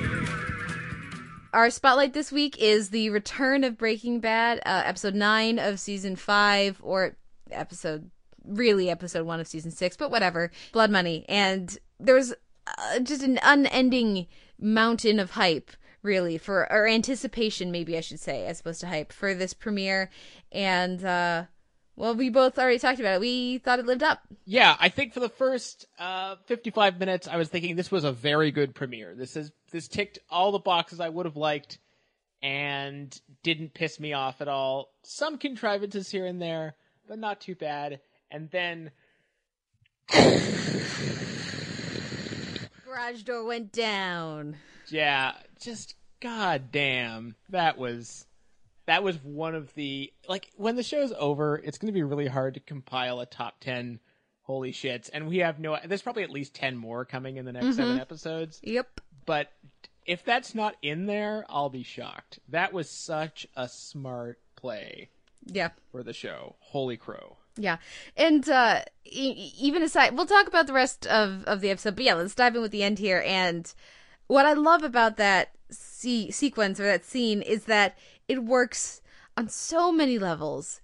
It, everything is executed beautifully from the the performances. I mean, which I mean, I think Dean Norris matches Bryan Cranston blow for blow there, and that's not an easy thing to do and it works for the it works on a performance level it works on a character level but it also works on a sociological level too because for me that is a scene about masculinity and about different options different role models that people in our society have right now and what is a man is hank right in his more violent approach is walt right in his more measured controlled reaction like i loved that scene Well, and it's not when you're talking about definitions of masculinity, which I hadn't thought much about. The there is Hank's violent approach versus Walt's, you know, not violent approach, but there's also, you know, who controls family, who gets to yes be the family man. exactly And Hank, you know, basically says, "Bring the kids, and then we'll talk about what we will or won't be doing." And Walt is not having it. yeah And now that that's a fascinating position to be in because as much as the show is about principally Walt and Jesse and Hank, I'm kind of interested in their fates, but I'm actually more curious about what happens to the people around them. Like what happens to Skyler? What happens to Holly and Walt Jr.? What happens to Marie especially? Like what's go- are they just going to be human detritus in a few episodes? Like is that where this is headed? And I have no idea and that's something that I uh, like I, I when the last when the first half season ended, I had so many issues with the way that was paced and with what the show seemed to be saying about what how it was going to be handling its end game. And this episode can, you know, like I, I was sure we would get we it was going to be another four or five episodes till we got this scene. Mhm. I was sure of it. I was sure we were going to get a whole lot of Hank being a terrible liar and working in his garage and piecing shit together and having to hide stuff. And then when Walt turns around and doesn't leave, I was like, oh my god. They're going to go full on nuclear and it's going to be amazing. Mm-hmm. No, it was Yeah. It was it was great, and exactly like you said, it's because they're both heads of their families, right? And they're both, and when they're talking about our family, this is going to ruin our family. You see that struggle between these two immutable forces, and I love that they don't try to pretend that Hank is sneaky because he's not. He's a Yeah, he's a terrible liar. He's a He's terrible, a terrible liar. liar. He's that's not his strength, and and to to watch, it it feels very much like this is good this is they're setting this up to be a struggle for the soul of this family, and I Mm-hmm. love that. Oh man, apparently I need to watch Brotherhood because that apparently is what Brotherhood's all about. Yeah. But Dean Norris is so good in this scene that I kind of wanted to watch Under the Dome this week. don't do That's it. how good he is. don't do it. Uh, but no, I just it's. And, and I don't care about Holly. She's an adorable baby, whatever. But I do care about Walt Jr. I do care about Skyler, and I really care about Marie. I thought Betsy Brandt was great in her like two scenes or whatever this week. I, I always love her performance. It's it's not flashy, but it it's so necessary. And um, Well, and I the, another my other big curiousness is how is Hank going to react when he finds out that Skyler is complicit Mhm. to a large degree? how long is it going to take him to figure that out? Because it shouldn't Next take week, long. I bet. Yeah. Next week.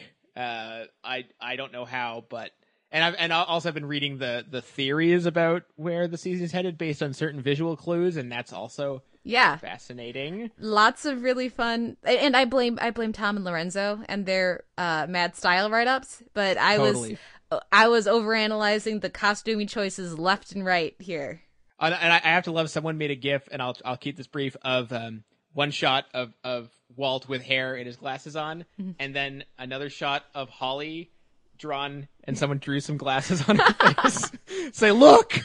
but anyway, uh, yeah. So let's, so we should talk about some other scenes. Um, the I what what they did with Jesse this week made sense. I don't think it blew anyone's socks off, Mhm. but um, I thought it was a good way to get he and Walt in a room together, which I'm sure is the last thing Jesse would ever want. Um, so that made sense. That scene was great, just the way he could barely get words out. And the way he just knows that every word from Walt's mouth is poison. He's the only one who knows that he's always lying. Always, always, always. And no matter how, and, and, at, and at a certain point, both of them know it, and it's unacknowledged, and that was great.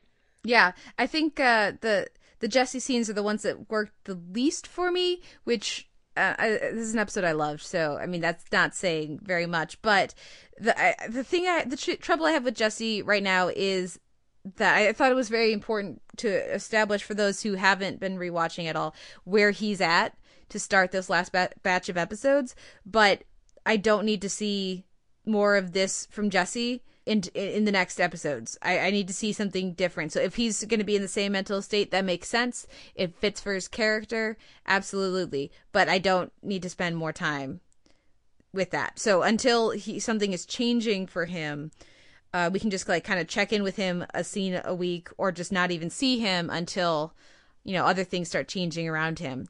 But i thought the performance from aaron paul was great. And it's just i was starting to worry because he you, he so clearly wants to believe walt. He wishes he could believe walt but he knows he can't. And so i was starting to worry in that scene until that last shot of him looking away where i was like oh thank god. Thank god he's not buying this. But my question is if he doesn't if he isn't buying it and and every word from from walt is poison why doesn't he go to the cops to get Walt taken out if he's so guilty about this kid. I think that Jesse doesn't.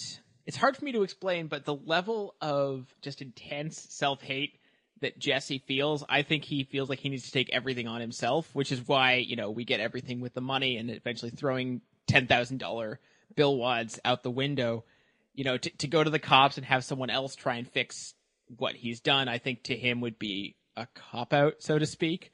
Uh, I I think that he and that's the also the reason he hasn't just killed himself is I think that on some level he feels like he needs to just live and keep punishing and punishing because Mhm. otherwise there's no point. Yeah. Um. So that it's a, but it's a tricky thing to try to understand or explain. Uh, we do. If we're talking about Jesse, we have to talk about Badger and Skinny Pete because Yes. Have you seen that animation that somebody put up of of his fanfic or sorry his no, script? I I haven't, but it doesn't surprise me at all. It was a thing of beauty. I loved that. I, I in my recap, I compared it to the Patton Oswalt Star Wars filibuster from Parks and Rec. Uh, I, I thought it was just hilarious and so wonderfully played by by Matt Jones. And I'm sorry, the actor's name escapes me who plays Skinny Pete, but just I I loved that scene so much. I love that those characters had the most dialogue of any people in this episode, other Yeah. than maybe Saul. Yeah. Uh, and it, I I love Saul's entrance with just. Just the arm, like, oh yeah, that's, look at that shirt. That's that's motherfucking Saul right there. Uh, that was a great scene, and I and I, I loved his his take on as soon as the lawyers start dropping, Mhm. I'm out. That's Yeah. where I draw the line. That was that was so great. Uh, and yeah, Huell, always always nice to see Huell. hmm And can we talk about some of the music choices because uh, we can. I oh god, the song choice. In the waiting room it's it's like what is that like slide guitar western guitar battle hymn of the republic glory glory hallelujah i mean i thought it was just just hilarious. And uh you know you have uh all sorts of just different really fun choices. It just just i was watching this and hearing the um the the montage with with Hank kind of figuring everything out and hearing the music choice I'm like oh that's right I'm back to the the part of the televerse where I don't even need to to work to have great music from the, the week's TV to spotlight I mean oh I love I love the the music choices on this show Some really interesting editing choices throughout as well. In that cold open, which is also amazing, and we still haven't talked about that. Mhm. Uh, with Heisenberg on the wall, and how is that possible? And the foreclosure, and the hair, and yeah uh, ah, and Carol. Yeah. oh, Carol. is that okay is Carol the same neighbor who he sent into the house when he wasn't sure if it would explode I, I'm not sure, and I didn't need her to be someone I'd seen before because Yeah, the it doesn't matter, was, but- was so good. And I love that they got just a bro- such a broad moment of comedy into this extremely dour opening. Uh, that that was great. Uh, and what does he need ricin for if he's got a bunch of guns? And uh, anyway, Yeah. ah, so many questions, so many questions. My theory is that the ricin is for himself. But anyway, there's a shot where, uh, after he gets the ricin cigarette, he sort of stands up and he's there's some I don't know what the effect is exactly, but he looks in the mirror and it's kind of distorted. the mirror's been broken the mirror's been broken, but it the it's you, you don't just see broken glass. You see just a, a a strangely contorted image. That was a very startling moment, and I love also the cutaway during that great Hank montage to his uh to the Schraderbräu uh the image of him with the beer. Like well that's how far hank's come was he used to be that guy and now he's this guy. It's Yeah. such a great way to show that in in half a second Well, something you talked about in your review over at Sound On Sight that, of course, I absolutely agree with, uh, but that that really struck me while I was watching this is we always talk about Justified and how we love how it knows how awesome it is. I loved how how aware this episode was, and in the writing and the direction, uh, some of the performances as well, but especially in in the editing choices and and the direction of of its role in the show's run that this is the the final premiere we're all going to get to watch and everybody's totally excited and it also it it spends plenty of time showing us where how far we've come where where you know where we're at. This is the the the final push to to the end of the story and something like that showing you know the original star original flavor hank to where we are now.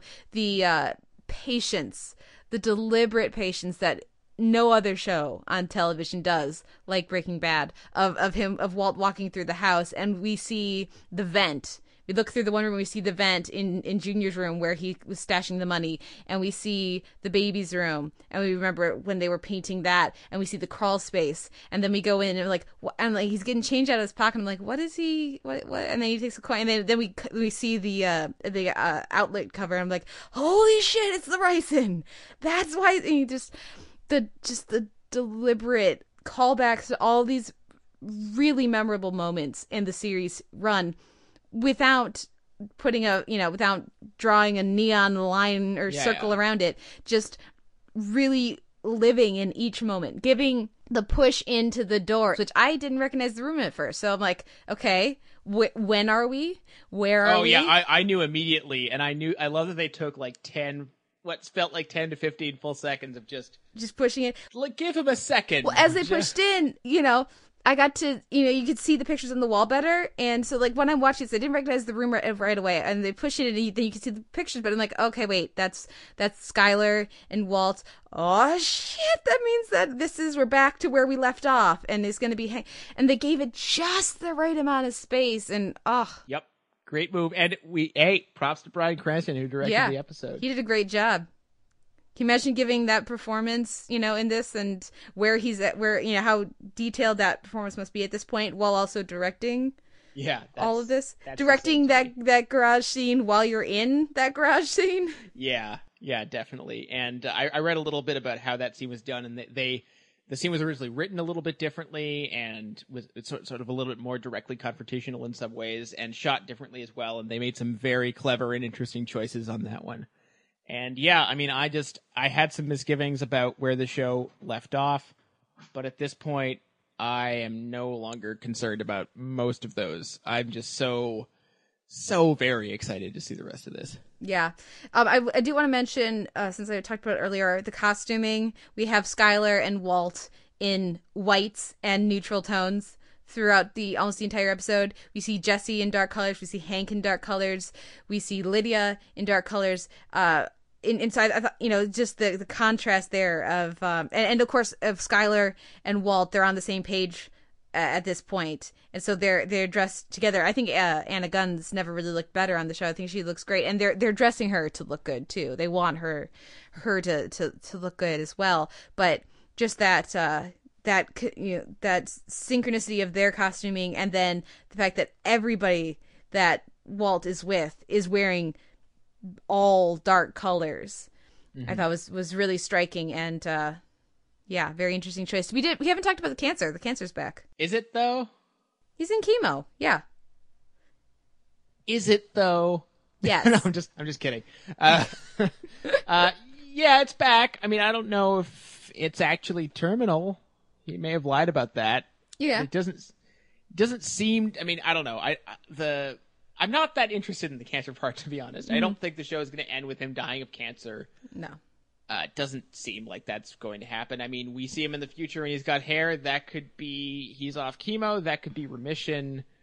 Uh, that could be any number of things. So Mhm. there's nothing definitive. Uh, and But I, I mean, I like that they're bringing cancer back because it's where the show started. Yeah. But it's not to me like a super interesting part of where this is headed. Okay. Any other elements we want to touch on? Other parts uh, with Hank or with Marie or with? I mean, we haven't mentioned the "You're the devil" as. Uh, oh my god, I love that so much. That was great. Uh, I, I don't ever need to see Lydia again. Uh, I thought that there was a good good scene with Skyler that really shows where they're at. I feel like we're going to see a whole lot more of Madrigal in the next few episodes, and I hope Mhm. that's handled well uh, because they're not, again, not the most interesting part of the show to me. I think that's about it. Jesse Plemons is in the credits, but wasn't in this episode, so I'm Mhm. assuming Todd, creepy, creepy Todd, will be uh, coming back at some. I, maybe he might be uh, Madrigal's cook, and he can't get it up over 68%. Uh, so I'm assuming that that's how Jesse stays involved somehow as Madrigal gets to him. Uh, how they could recruit him at this point, believably, I have no idea, unless they threaten to shoot Epyck in the face or something. Uh, but For those who don't know, that's uh, that's not actually a character on the show. That's that's who Emily Rios played on uh, Friday Night Lights, but of course she's Jesse's former girlfriend, living girlfriend on the show. Yeah, the the the thing for me, I don't. I mean, Lydia, I thought was it was nice to see her here, um, just to, to watch her interact with Walt and uh, and all, then really to watch her interact with Skyler. But uh, I I would love if the Heisenberg wasn't related to Madrigal at all, but was uh, Fring's buddies from what Chile, Argentina. yeah, That's what I would like to see, but I, I have a feeling that's not that's not the case. But anyways, we'll we'll see what happens with it. Yeah.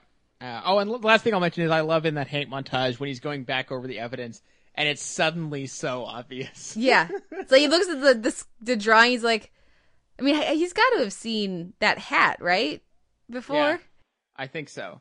And it's like, and it's just like, Uh, you're, I can't see the dumbfounded face Yeah. I'm making, but and, and, it and it makes sense for the character. I mean, it makes sense for anyone in that situation to, to not see what's right in front of you. So I didn't have trouble buying that at all. Yeah. Oh, I wanted to mention. This will be my last thing. The skateboarding at the top. I loved that. And then you, I'm like, okay, I have no idea where we are, what's going on. Then you see just kind of through the that they're in the pool. I thought that was. Cause did you figure that out? Yeah, I mean, not immediately, but after a few seconds, I was like, oh, that's interesting. Yeah, definitely. So much visual flair, and like I said earlier, nobody does tension and patience the way that that Breaking Bad does. So yeah, I was with you too, where I, I was disappointed by the first half of season five, but I am ready to go for the rest of this uh, season. Definitely. Before we finish up Breaking Bad, we had talked about this earlier, and if we're gonna do it, now's the time. Quarter bets for Breaking Bad. So, what are our predictions? We ha- we'll have we have a list of predictions here, and we have to say what we think. And listeners, we would love for you to join in, and we'll see who wins. Guessing how Breaking Bad is gonna end. Uh, we're starting with the death pool. Yes. Uh, well, I actually wanted to put together a really complicated death pool where I made a list of every single character, Mhm. and everyone would have to guess uh, when or if if they would die if they survive, and you say so that you get a point. Uh, if they die, you guess the episode, get a point. Guess who does it, get a point. Uh, guess the fact that they die, get a point. Uh, but then no one wanted to do that. I want to do that. Let's do that right now. And our but- listeners can write in this week, and and you know, and there will be a, a prize. I don't know what it'll be, but there will be a prize.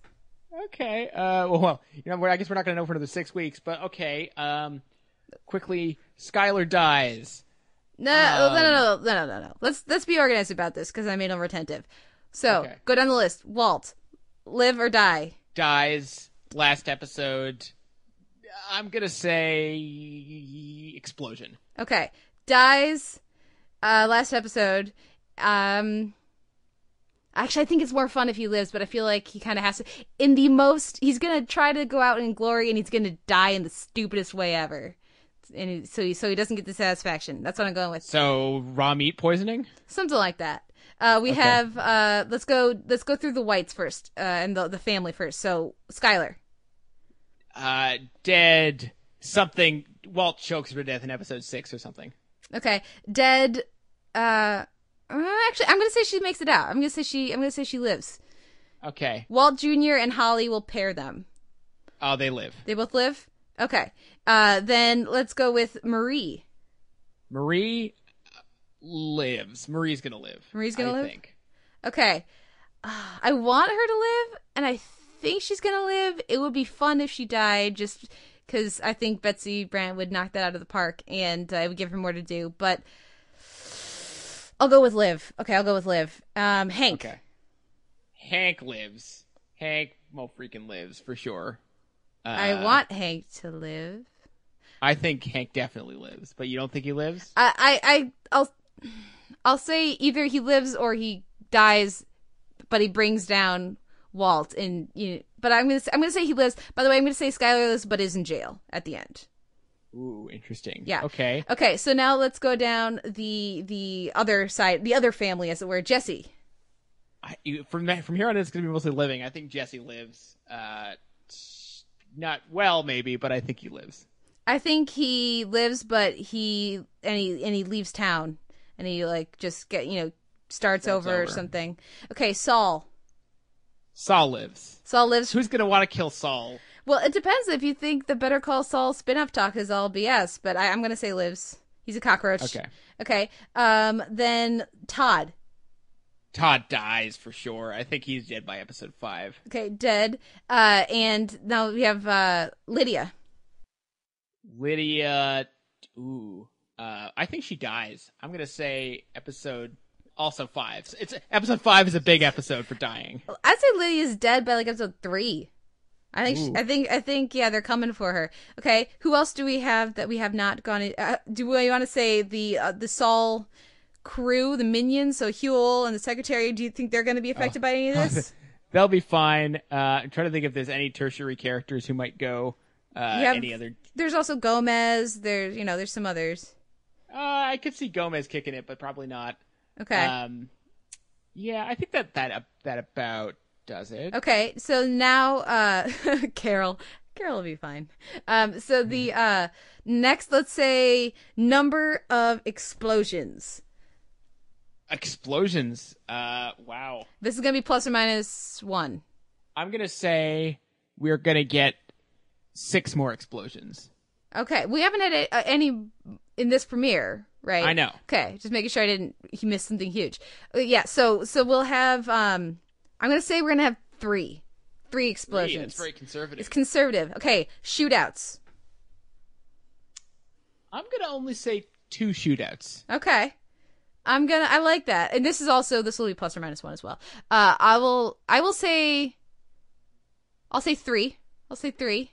Okay. How long before Hank does Hank uh go to his buddies at the police uh to to to bring down Walt, or does he run his own operation? I don't think it happens.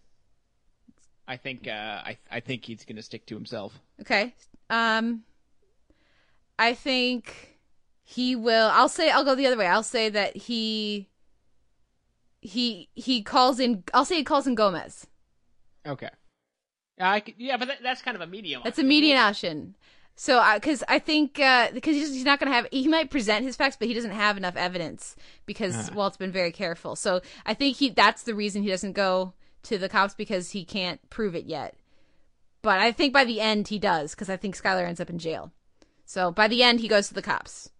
Okay, that's me. Interesting. Okay, what else? What else do we have here? Um, how many more times does Walt Jr. eat breakfast on screen? Uh, how many more episodes are left? Seven. Seven. So I'm gonna say uh, at least two. Okay, I'm gonna go three. I'm gonna, I'm gonna go three. Like ha- at least at least half of the episodes. Actually, that would be like three and a half. So I'll go. I'll say three on the conservative side. Okay. How many more car crashes? I'm gonna also go with three on this one. I'm gonna go. I'm gonna be conservative. I'm gonna go with one. Okay. Okay. Uh, anything else? Oh, how many more times, if any, does chemistry salt save the day and and uh, Walt gets out of something through the power of science? One more time in the finale for good measure. Okay. Uh, yeah, I'll say I'll say yeah one more time, uh, plus or minus one, and uh, actually no, this one is not plus or minus one. This is too specific, I think. Fair enough. Yeah. So I'll I'll say I'll say twice, but I'll say one will will be Jesse's idea and one will be Walt's idea. How many more times are we gonna see someone cooking meth? Oh. I don't. We may not see that at all. I'm gonna go with zero. Oh, see, I think we got to because of the magical stuff, and uh, and Todd, right? If Todd's the cook, I'm gonna say we're gonna see three more times of people of somebody cooking meth, and then the last Okay. thing, how many montages? Oh, That'll At be our final. I'm gonna say at least six montages. At Okay. least six. At least six. And like I could see the finale having a whole bunch of them actually, so I'm gonna say eight. Eight montages. eight montages. I'm gonna. I'll go. We have seven more episodes. We had one montage this week. We had two, sort of, with the throwing the money out. Uh, I'm gonna go nine. Nine. I'm going. I think we're gonna have a lot of montage. So that. Oh, the other one you do is uh, final shot. What's the final shot of the show? It's gotta be the desert. It's gotta be something Albuquerque. I don't think it's gonna be a character thing. Okay. Yeah, I could see. Um, I could see the final shot being. Do you think it's going to be? So you think it's just desert by itself? No Jesse, no Skyler, just desert. Just desert, and it would fit in with the Ozymandias marketing thing. Yeah. Okay. I'm gonna say it's uh, a pan up across the desert. I like the desert idea. I'm gonna steal that. Um, it's either a pan up across the desert from uh, Walt Jr. and Holly now with Hank and Marie, um, and uh, trying to rebuild their life, or it's Jesse driving off into the sunset out of the desert. So that's Six feet under style. six feet. Yeah. Well, not dying, but you know. Well, eventually though. But Eventually. Okay, uh, so that that wraps up our quarterbacks. Let us know what you think, and I will. If you as, you have to let me know by Saturday, so either on Facebook or you can email us at theteleverse@gmail.com, and I will compile a list of everybody's predictions, and at the end we'll have a winner. And they'll win something. I don't know quite what yet, but that I think I think it's they'll fun. win a quarter. I did this uh, with Battlestar Galactica with my buddies when that we were starting the the final chunk of of that series, and it was a lot of fun to kind of look go back on our predictions later at the end of the season. And and who won? my buddy Phil, I think it was Phil, it was Phil or Brett, was shockingly accurate. Like, because we Yeah. we didn't know who the final Cylon was yet. There was like all the stuff we didn't know, and he called like all of it. Like Did did did he call the finale being mostly quasi religious bullshit? the finale wasn't all quasi religious bullshit. I said mostly. He I predicted mostly. the thing about uh about Earth. He predicted the time period it ended in. He predicted uh he, he got Wow. some of the Starbuck's stuff right. He got the final Cylon right. He got like, and it was mostly just kind of crazy. He like he didn't have this like like crazy con- like he didn't have it all planned out. He just kind of went with his gut, and it was uh it was impressive. So we'll see. I'm sure we'll get something like that from from one of our listeners, if not our own brilliantly thought out conclusions ourselves. But that wraps up our week in TV and our spotlight. A few show notes here before we go to our DVD shelf with Steph Smith of Potential Cast, Redemption Cast, and What's On with Steph and Des. Our intro and outro music is Sweet Petite by the Bicycles. You can find a post up at soundonsight.org for this episode. Leave us a comment. Let us know what you thought of the Breaking Bad premiere or any of the other comedies and dramas from this week, or tell Simon about how he's so wrong about So You Think You Can Dance only being good and not being amazing. Or you can say I'm wrong too if you would like. Of course, we have an iTunes M4A and MP3 feed for the podcast. M4A has chaptering, MP3 does not. You can leave us a rating or review there. Tell tell Simon that really he should cheer up, or tell me I should be more dour. Either way. That would be refreshing. Why do I have to change? And um, of course, you can also like us on Facebook and uh, follow all the different articles that are going up at Sound On Sight TV um, there, and answer the Make Kate Watch Stuff poll. It was a contentious poll this week. It was it was a three way tie going into Monday night. So so yeah, we'll I'll have some new options up for that uh, pretty soon in the next couple days. And of course, you can always email us the televerse at gmail.com or hit us up on Twitter. I am at the televerse. You are. At Sucker Howl. And what's our question for the week, Simon? Well, since we since I, I mentioned Strike Back as like post Breaking Bad decompression watching, I was wondering if anyone else does that. If they get through something really tense and they have to, okay, I need to loosen up with something else now. Okay, yeah, let us know, you know, how to the most appropriate way to de-stress from Breaking Bad because it's not going to be Low Winter Sun. No, no, it's definitely not. No one wants to do that. Sorry, AMC. Yeah, so let us know what you think, and we'll take a break, come back with a clip and some music, and talk with Stephanie Smith about Charlie Jade. We were living a lie.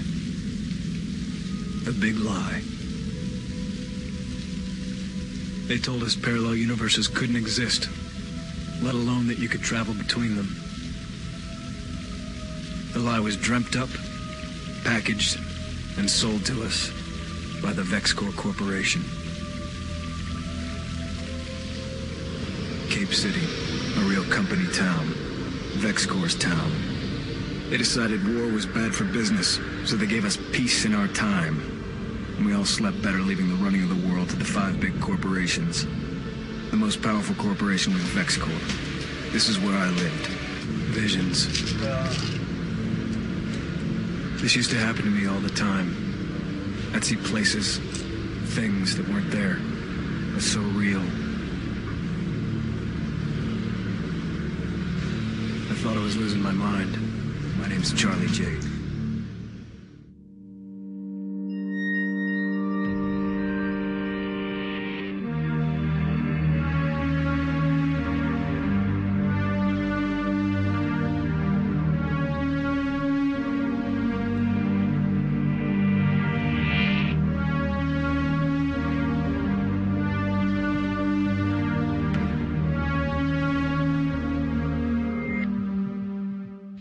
Back with the Televerse. This is Kate Kulzick, joined as ever by Simon Howell. And this week at the DVD shelf, we are doing a bit of a deep dive.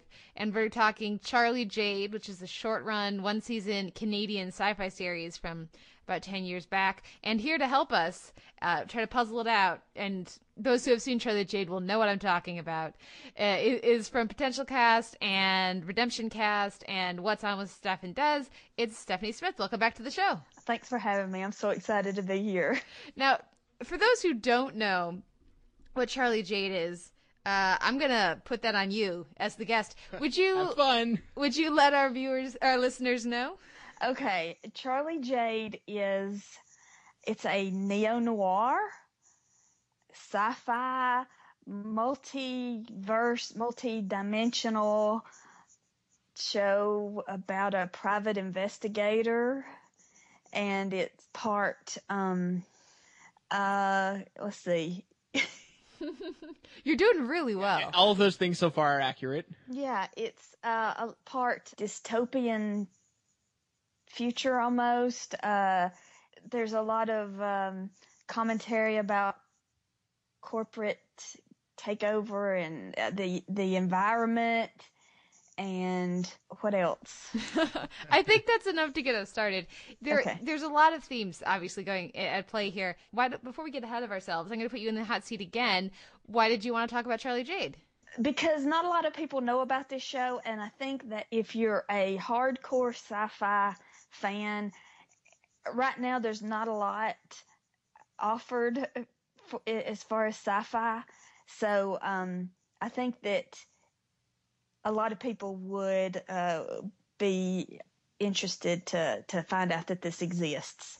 Yeah, I I 100% agree. And it's, it was one that I had heard of and I had seen an episode or maybe two when I was in college uh, at the at University of Illinois Urbana-Champaign. There's a sci-fi club, Tech Front, where we watched a couple episodes, but we had trouble getting into it. So we you know, we were watching like Firefly and stuff, so which is so much more accessible. By the way, if you're at U of I, go check out Tech Front; they're awesome.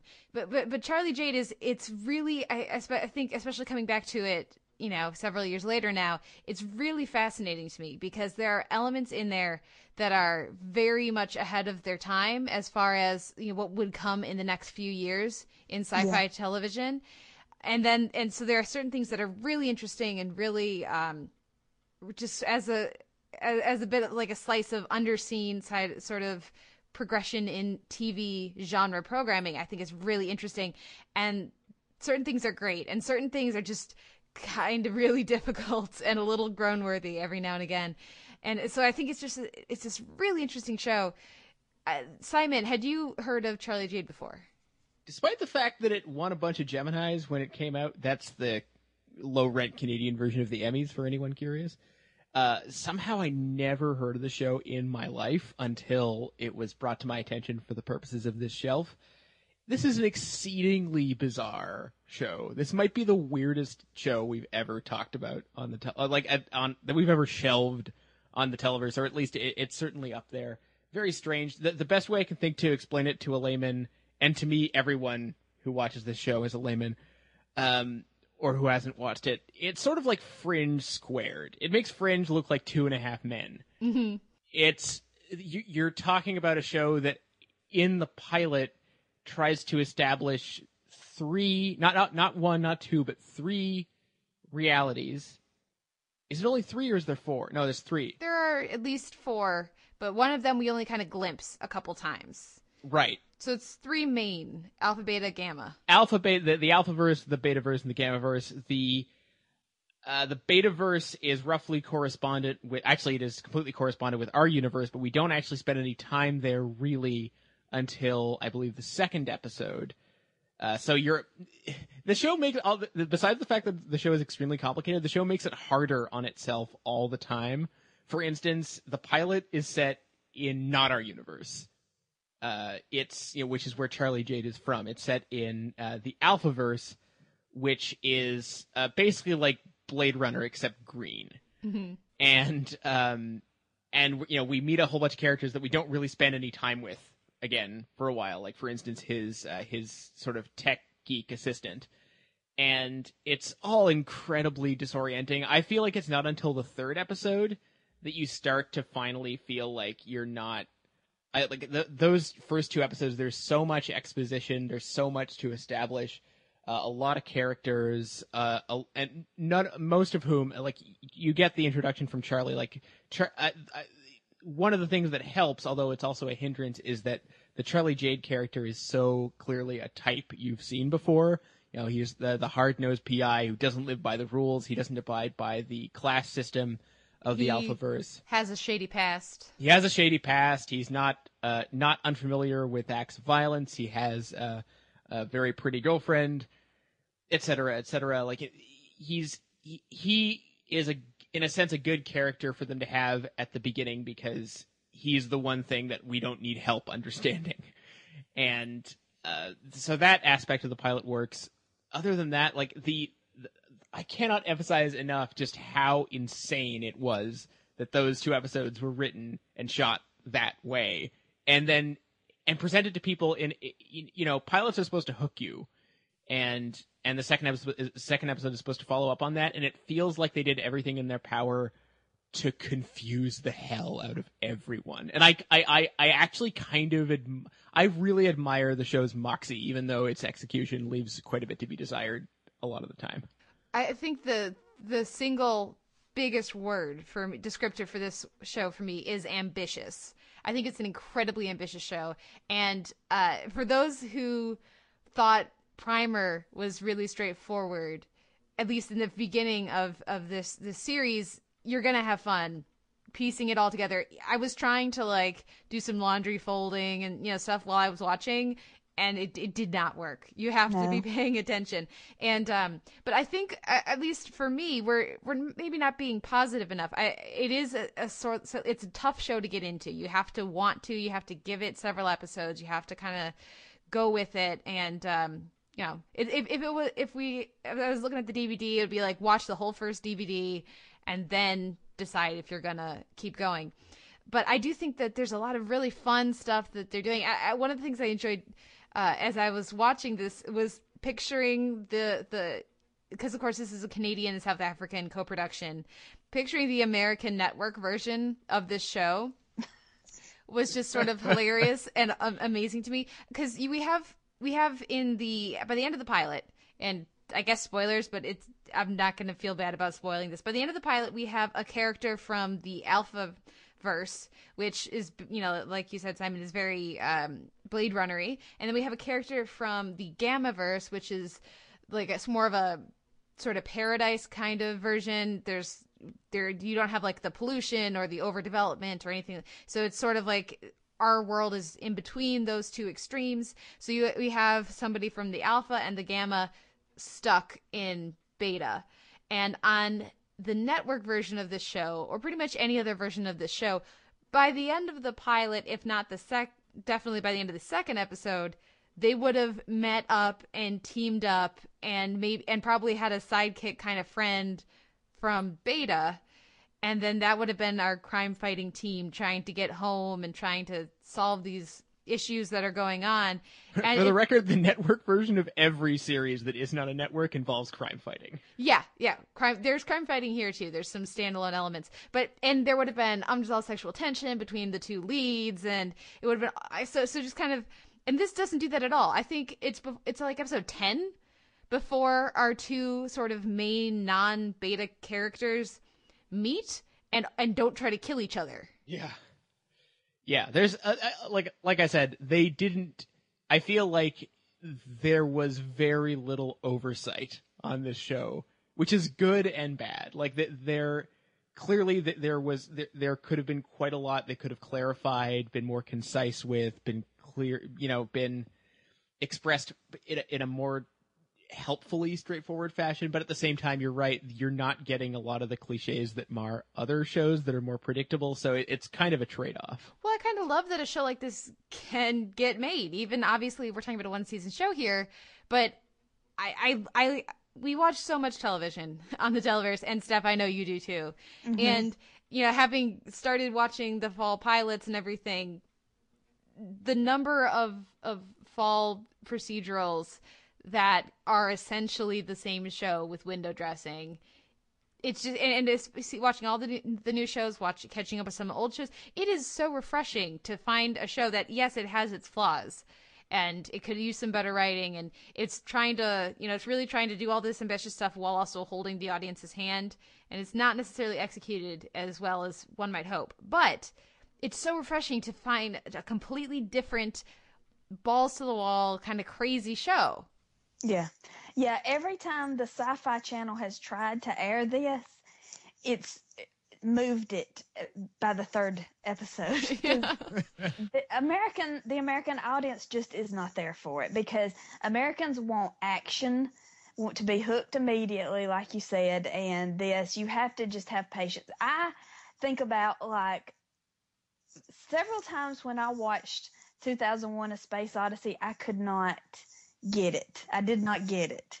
Finally, after about the fourth try, it all clicked and I was able to appreciate scene for, you know, just one scene at a time. If you can just be patient with this show, just watch it and soon it kind of starts to, um, repeat things like it shows flashbacks and not really like your standard flashback. It just kind of it kind of just reiterates things and repeats things and shows you things you've seen before until finally it all clicks and falls into place and uh, and you kind of get it.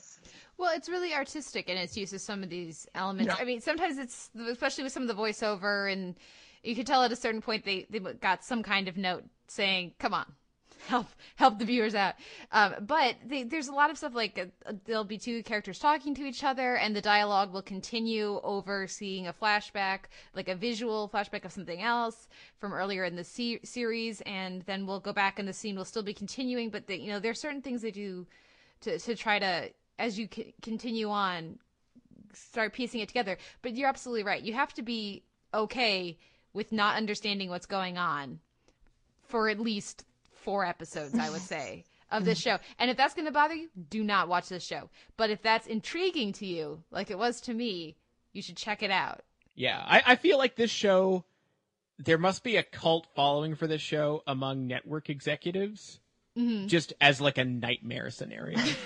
just like, what do we not want? Here, it's this this is what we need to not ever do. And I'm I'm I'm, I'm not at all surprised to hear about the the reshuffling whenever sci-fi tries to air it. We, you know, we, but I think one of the other things that's also quite cool that we haven't even mentioned is the setting or settings. Mm-hmm. Uh, you mm-hmm. know, that it's it's set in Cape Town slash Cape City uh, slash whatever they call it in the Gammaverse. I guess not really a city at all. And uh, it's it's just great to have. I mean, obviously, it's a function of the f- fact that it's a South African co-production, but it, it's just nice to have a series that's not set in New York or LA or or anonymous town Vancouver. Yeah. Uh, uh, so that's that's also very cool. It has a sense of of otherness from that, and it's also at least for me, even though I don't think the cast is you know uniformly great or anything, it's it's always nice to to start a show that I never seen before and not recognize anyone. Mm-hmm. Yeah, yeah. There there's stronger points and weaker points I think in the cast and I think also some of that is down to I would be surprised if the actors had any idea what was going on when they were when they were filming this unless maybe they had a meeting to talk to everybody said Here, here's what the world is here's what's going on you're supposed to know what's going on so now you do so you can help sell your lines I, I do get a sense that for example the actor who plays O1 Boxer which is a character who can travel between universes and is like a sort of a different person in each universe. It's very confusing who exactly Mhm. he is. I don't know that the actor necessarily had a great handle on that early on, and so therefore it's hard to convey that if you don't know what you're supposed to be doing. But but we're looking at a show that was aired in 2005 and think back to Fringe in 2008 and how tentatively it very gingerly brought in the multiple universes element in, over the course of the first season before you know having that amazing first season cliffhanger this is this show was just so again bold. And like you said simon the, having it set in south africa gives it this you know there's a lot of really cool visuals. I, I love the visual storytelling in this show. But even just shots of the desert you know there's a lot of really you know there's there's somebody who who loved the filters maybe a bit too much for for the colors. They're a little too dark. I have trouble seeing what's going on sometimes. But there's there's you know the music is great. The cinematography i think for the most part besides that filter issue works really works really well. I mean this is a show you have to pay attention. You have to be watching it because they do a lot of storytelling through the you know visually through sto- through the use of the camera through like kind of splicing in unrelated audio and video. I don't know. I think it's it's just really interesting The uh, since since we brought up the cast, maybe or since I brought up the cast, uh, maybe maybe we should get into that a little bit. I like you said, I think there are stronger and weaker elements. I feel like Charlie himself, who's played by Jeffrey Pierce, is kind of hit and miss for me. I when the I it takes a few episodes. Another thing that takes a few episodes to work, I think, is uh, he. I found him just kind of a nano handsome guy for for a few episodes. Uh-huh. Uh, and I feel like he, he, I don't think he's ever great, but I do think he, he like the show itself kind of grows on you a little bit. Uh, like I said, I, I think that the accessibility of the character and performance is a real aid, even though I don't think it's necessarily that distinctive in a lot of ways. I think probably the strongest guy in the cast, even though his character and um, hair choices can be problematic sometimes, is uh, uh, Michael Filipowich, uh, who plays uh, 01 Boxer. I don't know. I, I never got the explanation of why his name is 01. Because he's an O1 because he's high class because he's Oh, wealthy. okay, right. But I, but the fact that they call him 01, I find strange. Yeah, his, Boxer is his family name. Yes. Yeah. Now, when two years ago, when we watched this for What's On with Steph and Dez, Dez and I loved O1 Boxer. We were very taken with with that character. we really dug him because he's he's um he's described as a uh, hedonist. He just does what he feels like. I guess when you're a person that can go from universe to universe, you just do what you want to do, and um, you just don't ever know what he's gonna do. Oh, there's definitely an element of uh, the imp, I think, in in 01. When we're singling out members of the cast, one of the people that really worked wonderfully for me was actually Patricia McKenzie as Reena. Yeah. I think uh, they don't always give her the the the best storylines or or even dialogue sometimes, but the actor really does her best to sell it, and um, some she gets a lot of really emotional stuff to work with Yeah. us uh, over the course. I mean, just looking at her arc, she starts out, you know, where she is in the pilot, and then uh, then she's like brainwashed into being a suicide bomber for a while, and then she's like while. recovering from that, and because she she has almost an entirely separate a story. You know, she's completely unrelated to what Charlie is doing, except that they both think the other person is working for the bad guy. So it takes a while to kind of come together. But the actor is given all this kind of crazy stuff to work with. But I pretty much always believed that central character that what her experience how much it meant to her kind of really always worked for me. Even if i was kind of going really? Randomly saved by cancer lady? It's still you know sh- her performance really did work. And then we, as- by the time we get to the finale and she's making the decision decision that she has to make about what she's going to do about the link I was actually invested very much in, in, her. The other character that I really invested in was actually Jasmine. I don't know that the show knew what they wanted to do with that character. That's Charlie's girlfriend in the Alphabet Alphaverse. When he gets stuck in Beta verse, she, I believe she's like she, she's th- C3, so she's like a lower class. It's, I, she's like owned by him to some extent, right? I think so. I think he's like responsible for her, and then when he's gone, yeah. she's she has nobody to vouch for her or whatever, so she's on her own. Yeah, I really actually was invested in that journey for her. I thought that the actress, you know, really made me care about what was going on with Jasmine, and um, there, I don't. It kind of meanders that storyline. But I like that it's not this, and it took me a while to kind of realize this, but it's not this like epic universe spanning spanning love situation between her and Charlie. It's a little more interesting and complicated than that. And by the time we get them back together, you know, in this sharing scenes and stuff later in the season, you know, I, I think that progression is actually really interesting It's so much more interesting than I must get back to my lost true love.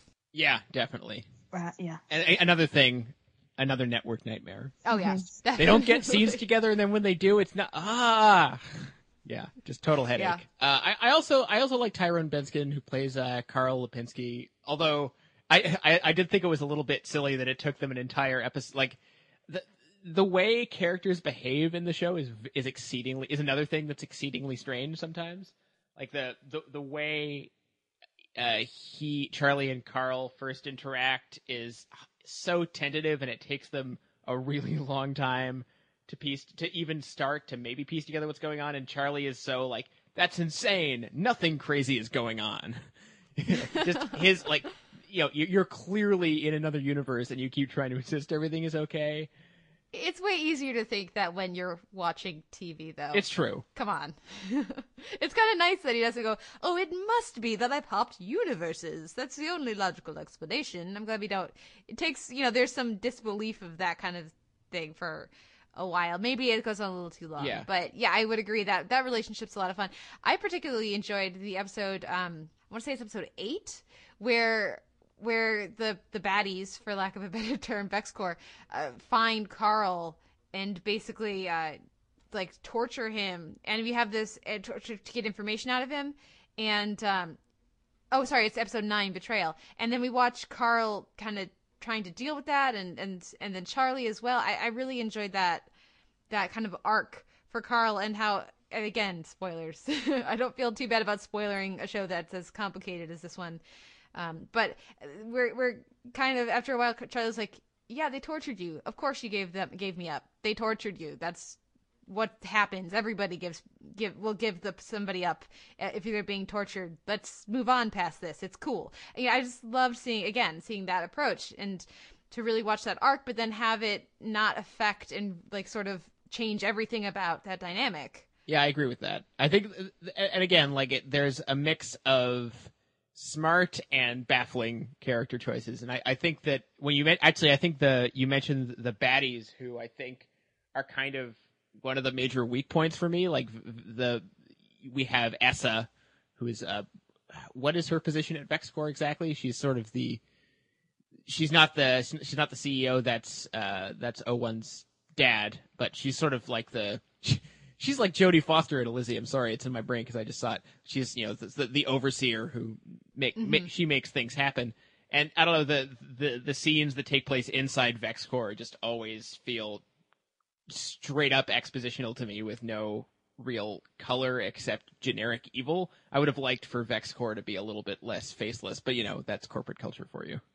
Well, and it's also so stylized. It's heavily stylized that if you don't have the material and you don't have the actors to to really combat the the just how big and larger than life the style of that of the shooting and the just the landscape around them is. And maybe these actors are very capable and they just weren't given the material. Who knows? Because I, I don't know how much I, I would I hesitate to say that the the performers aren't capable of better performances if the, you know, I because I, don't, you know, I, I would not be surprised to see these actors be very good in other things, just not really have a grasp of this world and these characters.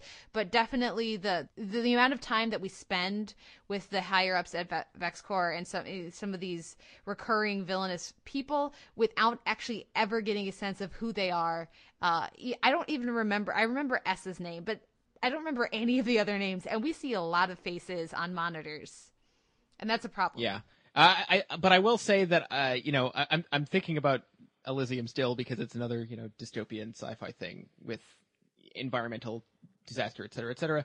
I think the the ultimate good thing I can say about Charlie Jade is that it feels like it has a point of view. It feels like someone is thinking about what the show is about and what it's got to say, even if it's not always you know super straightforward about it. It it feels like it's it's not just it it hasn't been assembly lined into existence, and whereas I think a lot of dystopian sci-fi efforts just forget to have a consistent ethical universe, and I feel like mm-hmm. this does, and that's really hard. Well, and it's nice, at least for me, it felt like there was some, so it wasn't just uh, hammering me over the head with you know, environment good, technology bad, the way that, you know, maybe a show like this could mm-hmm. become very didactic. Uh, there, there are elements of that there, definitely, but it, it is, it's, it's sort of talking about elements of like environmentalism and climate change and all these different things, but while showing you kind of good and bad in each world. So you have, when you get to the end and there's a choice of, is one of these three universes gonna be completely destroyed by this this thing that's going this link um, and if that's the case, there's people, at least for me, there's people in each universe that I really care about and I want, I'm invested in it and do not want to see harmed. While there's also the big bads in each universe. So I actually think they did a decent job of of balancing that, not just making it an easy choice of just get rid of Blade Runner Land. Everybody's bummed out there anyways and the bad guys all live there. You know like there's i because there's people like soso and uh and, and and jasmine there that i was very invested in.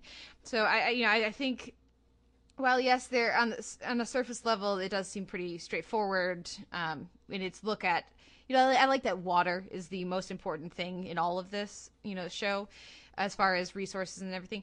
Um it it really I guess it sounds like faint praise, but it could be so much worse, and uh, and usually kind of usually kind of is. So it's nice to see that you know a little bit of a more interesting approach there. Do we have any uh, final thoughts or episodes or characters that we want to talk about or mention that we haven't yet? You mentioned the water thing. That maybe the show would have been more successful if it had been called Space Chinatown instead of instead of Charlie Jade. Uh, I I don't think I have anything else I I breathlessly like insanely need to mention, but uh, I I just want to express my admiration again for the fact that. Uh, you know, Canadian TV, I like to slag on it a lot. Sometimes we do things well, we do a lot of things very poorly. And I think the thing that's nice about this show is it doesn't have any of the meekness that uh, hampers a lot of Canadian TV, where we're making warmed over version of uh, of something American, which means we're doing a mediocre thing poorly, uh, which it happens a lot, which is why I slag it off. And this is not that. This is doing uh, some very difficult stuff. Uh, again, not always with the smoothest of execution, but it's not it's not the sort of milk toast, mealy, you know, nonsense that we often produce. well, one of the things I want to make sure we talk about is is the music because I when I was at Comic Con, I went to a composer panel press room thing, and I got to talk to a bunch of different composers.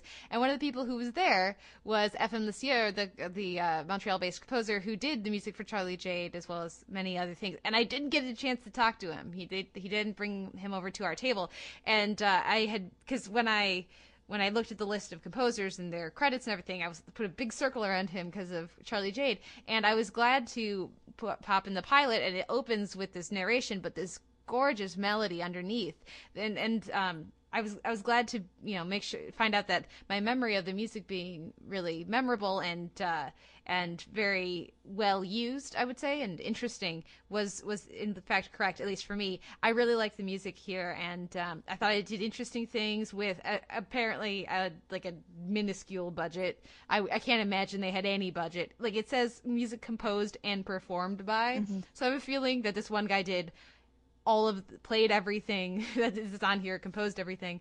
But I actually I really like it, and I, I think it gives such a distinctive style.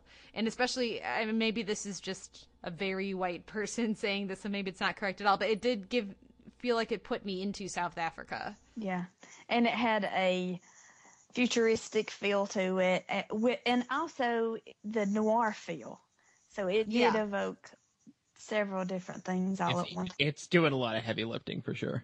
Yeah. Yeah, without being, you know, capital letters genre or or sci-fi. Like you don't have the we're in the future and it's dystopic, so we're going to have techno all the time. Like it, there's, you know, a lot of really um scenes work, you know, that maybe the dialogue shouldn't let it work, but the music kind of pushes it over and lets you accept what's going on. Uh, so uh, if you're listening out there, FM Le Sieur, good job, and I very much appreciate. I w- maybe next year, if they do another one of these composition panels, I'll be able to, to talk to you about Charlie Jade. But uh, I was very impressed with with. Yeah, I think that he is very talented. I, I watch Being Human, the U.S. Being Mm-hmm. Human, and what he does with the music there is very special. Yeah, composition for television is really interesting uh, field. At least, of course, I'm you know musician. Me, I'm far more interested in it than I'm sure most of our listeners.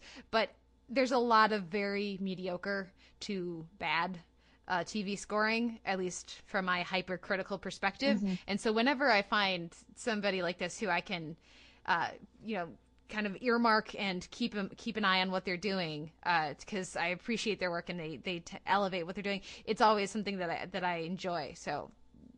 FM Le Sieur is now on that list for me with like Bear McCreary and before he got famous and started doing movies, Michael Giacchino and some of these other people because Mhm. I, I think he is that good, um, and I look forward to hearing more of his work. And, and and uh, really a lot of the production elements of the show I think work very well, like the costuming and the set design, and it's obviously it's zero budget, but I think they do. I mean, it, the show looks very distinctive, and they do really get the the difference of these different universes, and they do. You know, it, I'm not gonna. I'm going to remember what this show looks like for a very long time. Definitely. Well, uh, Stephanie, final uh, episodes you want to mention, or storylines, or characters, or final thoughts on the show? Just uh, the things that Reena goes through are just brutal and terrible, and um, yeah, the artistic vision that these creators had for the show is amazing, and like I said, you just got to be patient with it. But if you are somebody who is confused at the sci-fi channel and wondering where the sci-fi is on the sci-fi channel in the Mhm. United States and can't find anything that um, satisfies your sci-fi need of television, check this out. Well, and uh, again, I want to stress this was in 2005. Just looking here quickly at, at the Emmys, the Lost was on, and uh, there was a good year. 2005 was a great year for for television with you know Deadwood and West Wing and all sorts of really good shows. But looking at the kind of storytelling they're doing here and the kind of things that they're exploring, when you compare you know that this was going on and then fringe would come three years later and it just slow, slowly is getting into there. 4400 was at the same time as this. And just if you compare those two I, I like I very much enjoy the 4400 it has I think there's a lot of really great stuff and actually I look forward to doing a DVD shelf on that at some point. But the kinds of you know choices that they're making here are just you're not going to see it anywhere else on television and Steph thank you so much for for choosing Charlie Jade because it you know forced me to re- reconsider this show that I kind of glimpsed you know a few years back but um it's so rare that that there's there is no other show that I can think of that is like Charlie No, Jade none. outside of basic plot elements, you know, and uh, that's something for at least as far as I'm concerned, that's something to be treasured. Totally. So if you're looking for a new a challenge or uh, like I said earlier, if Primer is is your bag and uh, you, you you're all about the hard, like complicated sci-fi that doesn't necessarily make sense on first viewing, check out uh, Charlie Jade and uh, let us know what you think. So, uh, Stephanie, thank you so much for coming on. Where can our listeners find you online? Um, you can follow me. I'm at Steph Smith on Twitter. Um, potentialcast.com is where uh, our Buffy rewatch podcast is, and Redemption Cast uh, is our Angel rewatch podcast. And what's on with Steph and Dez blogspot.com, I think, is where our uh, television podcast can be found. Cool. Well, everybody check those out. And again, Steph, thank you so much for coming on. Everyone, thank you for listening. We'll be back next week with another episode of The Televerse.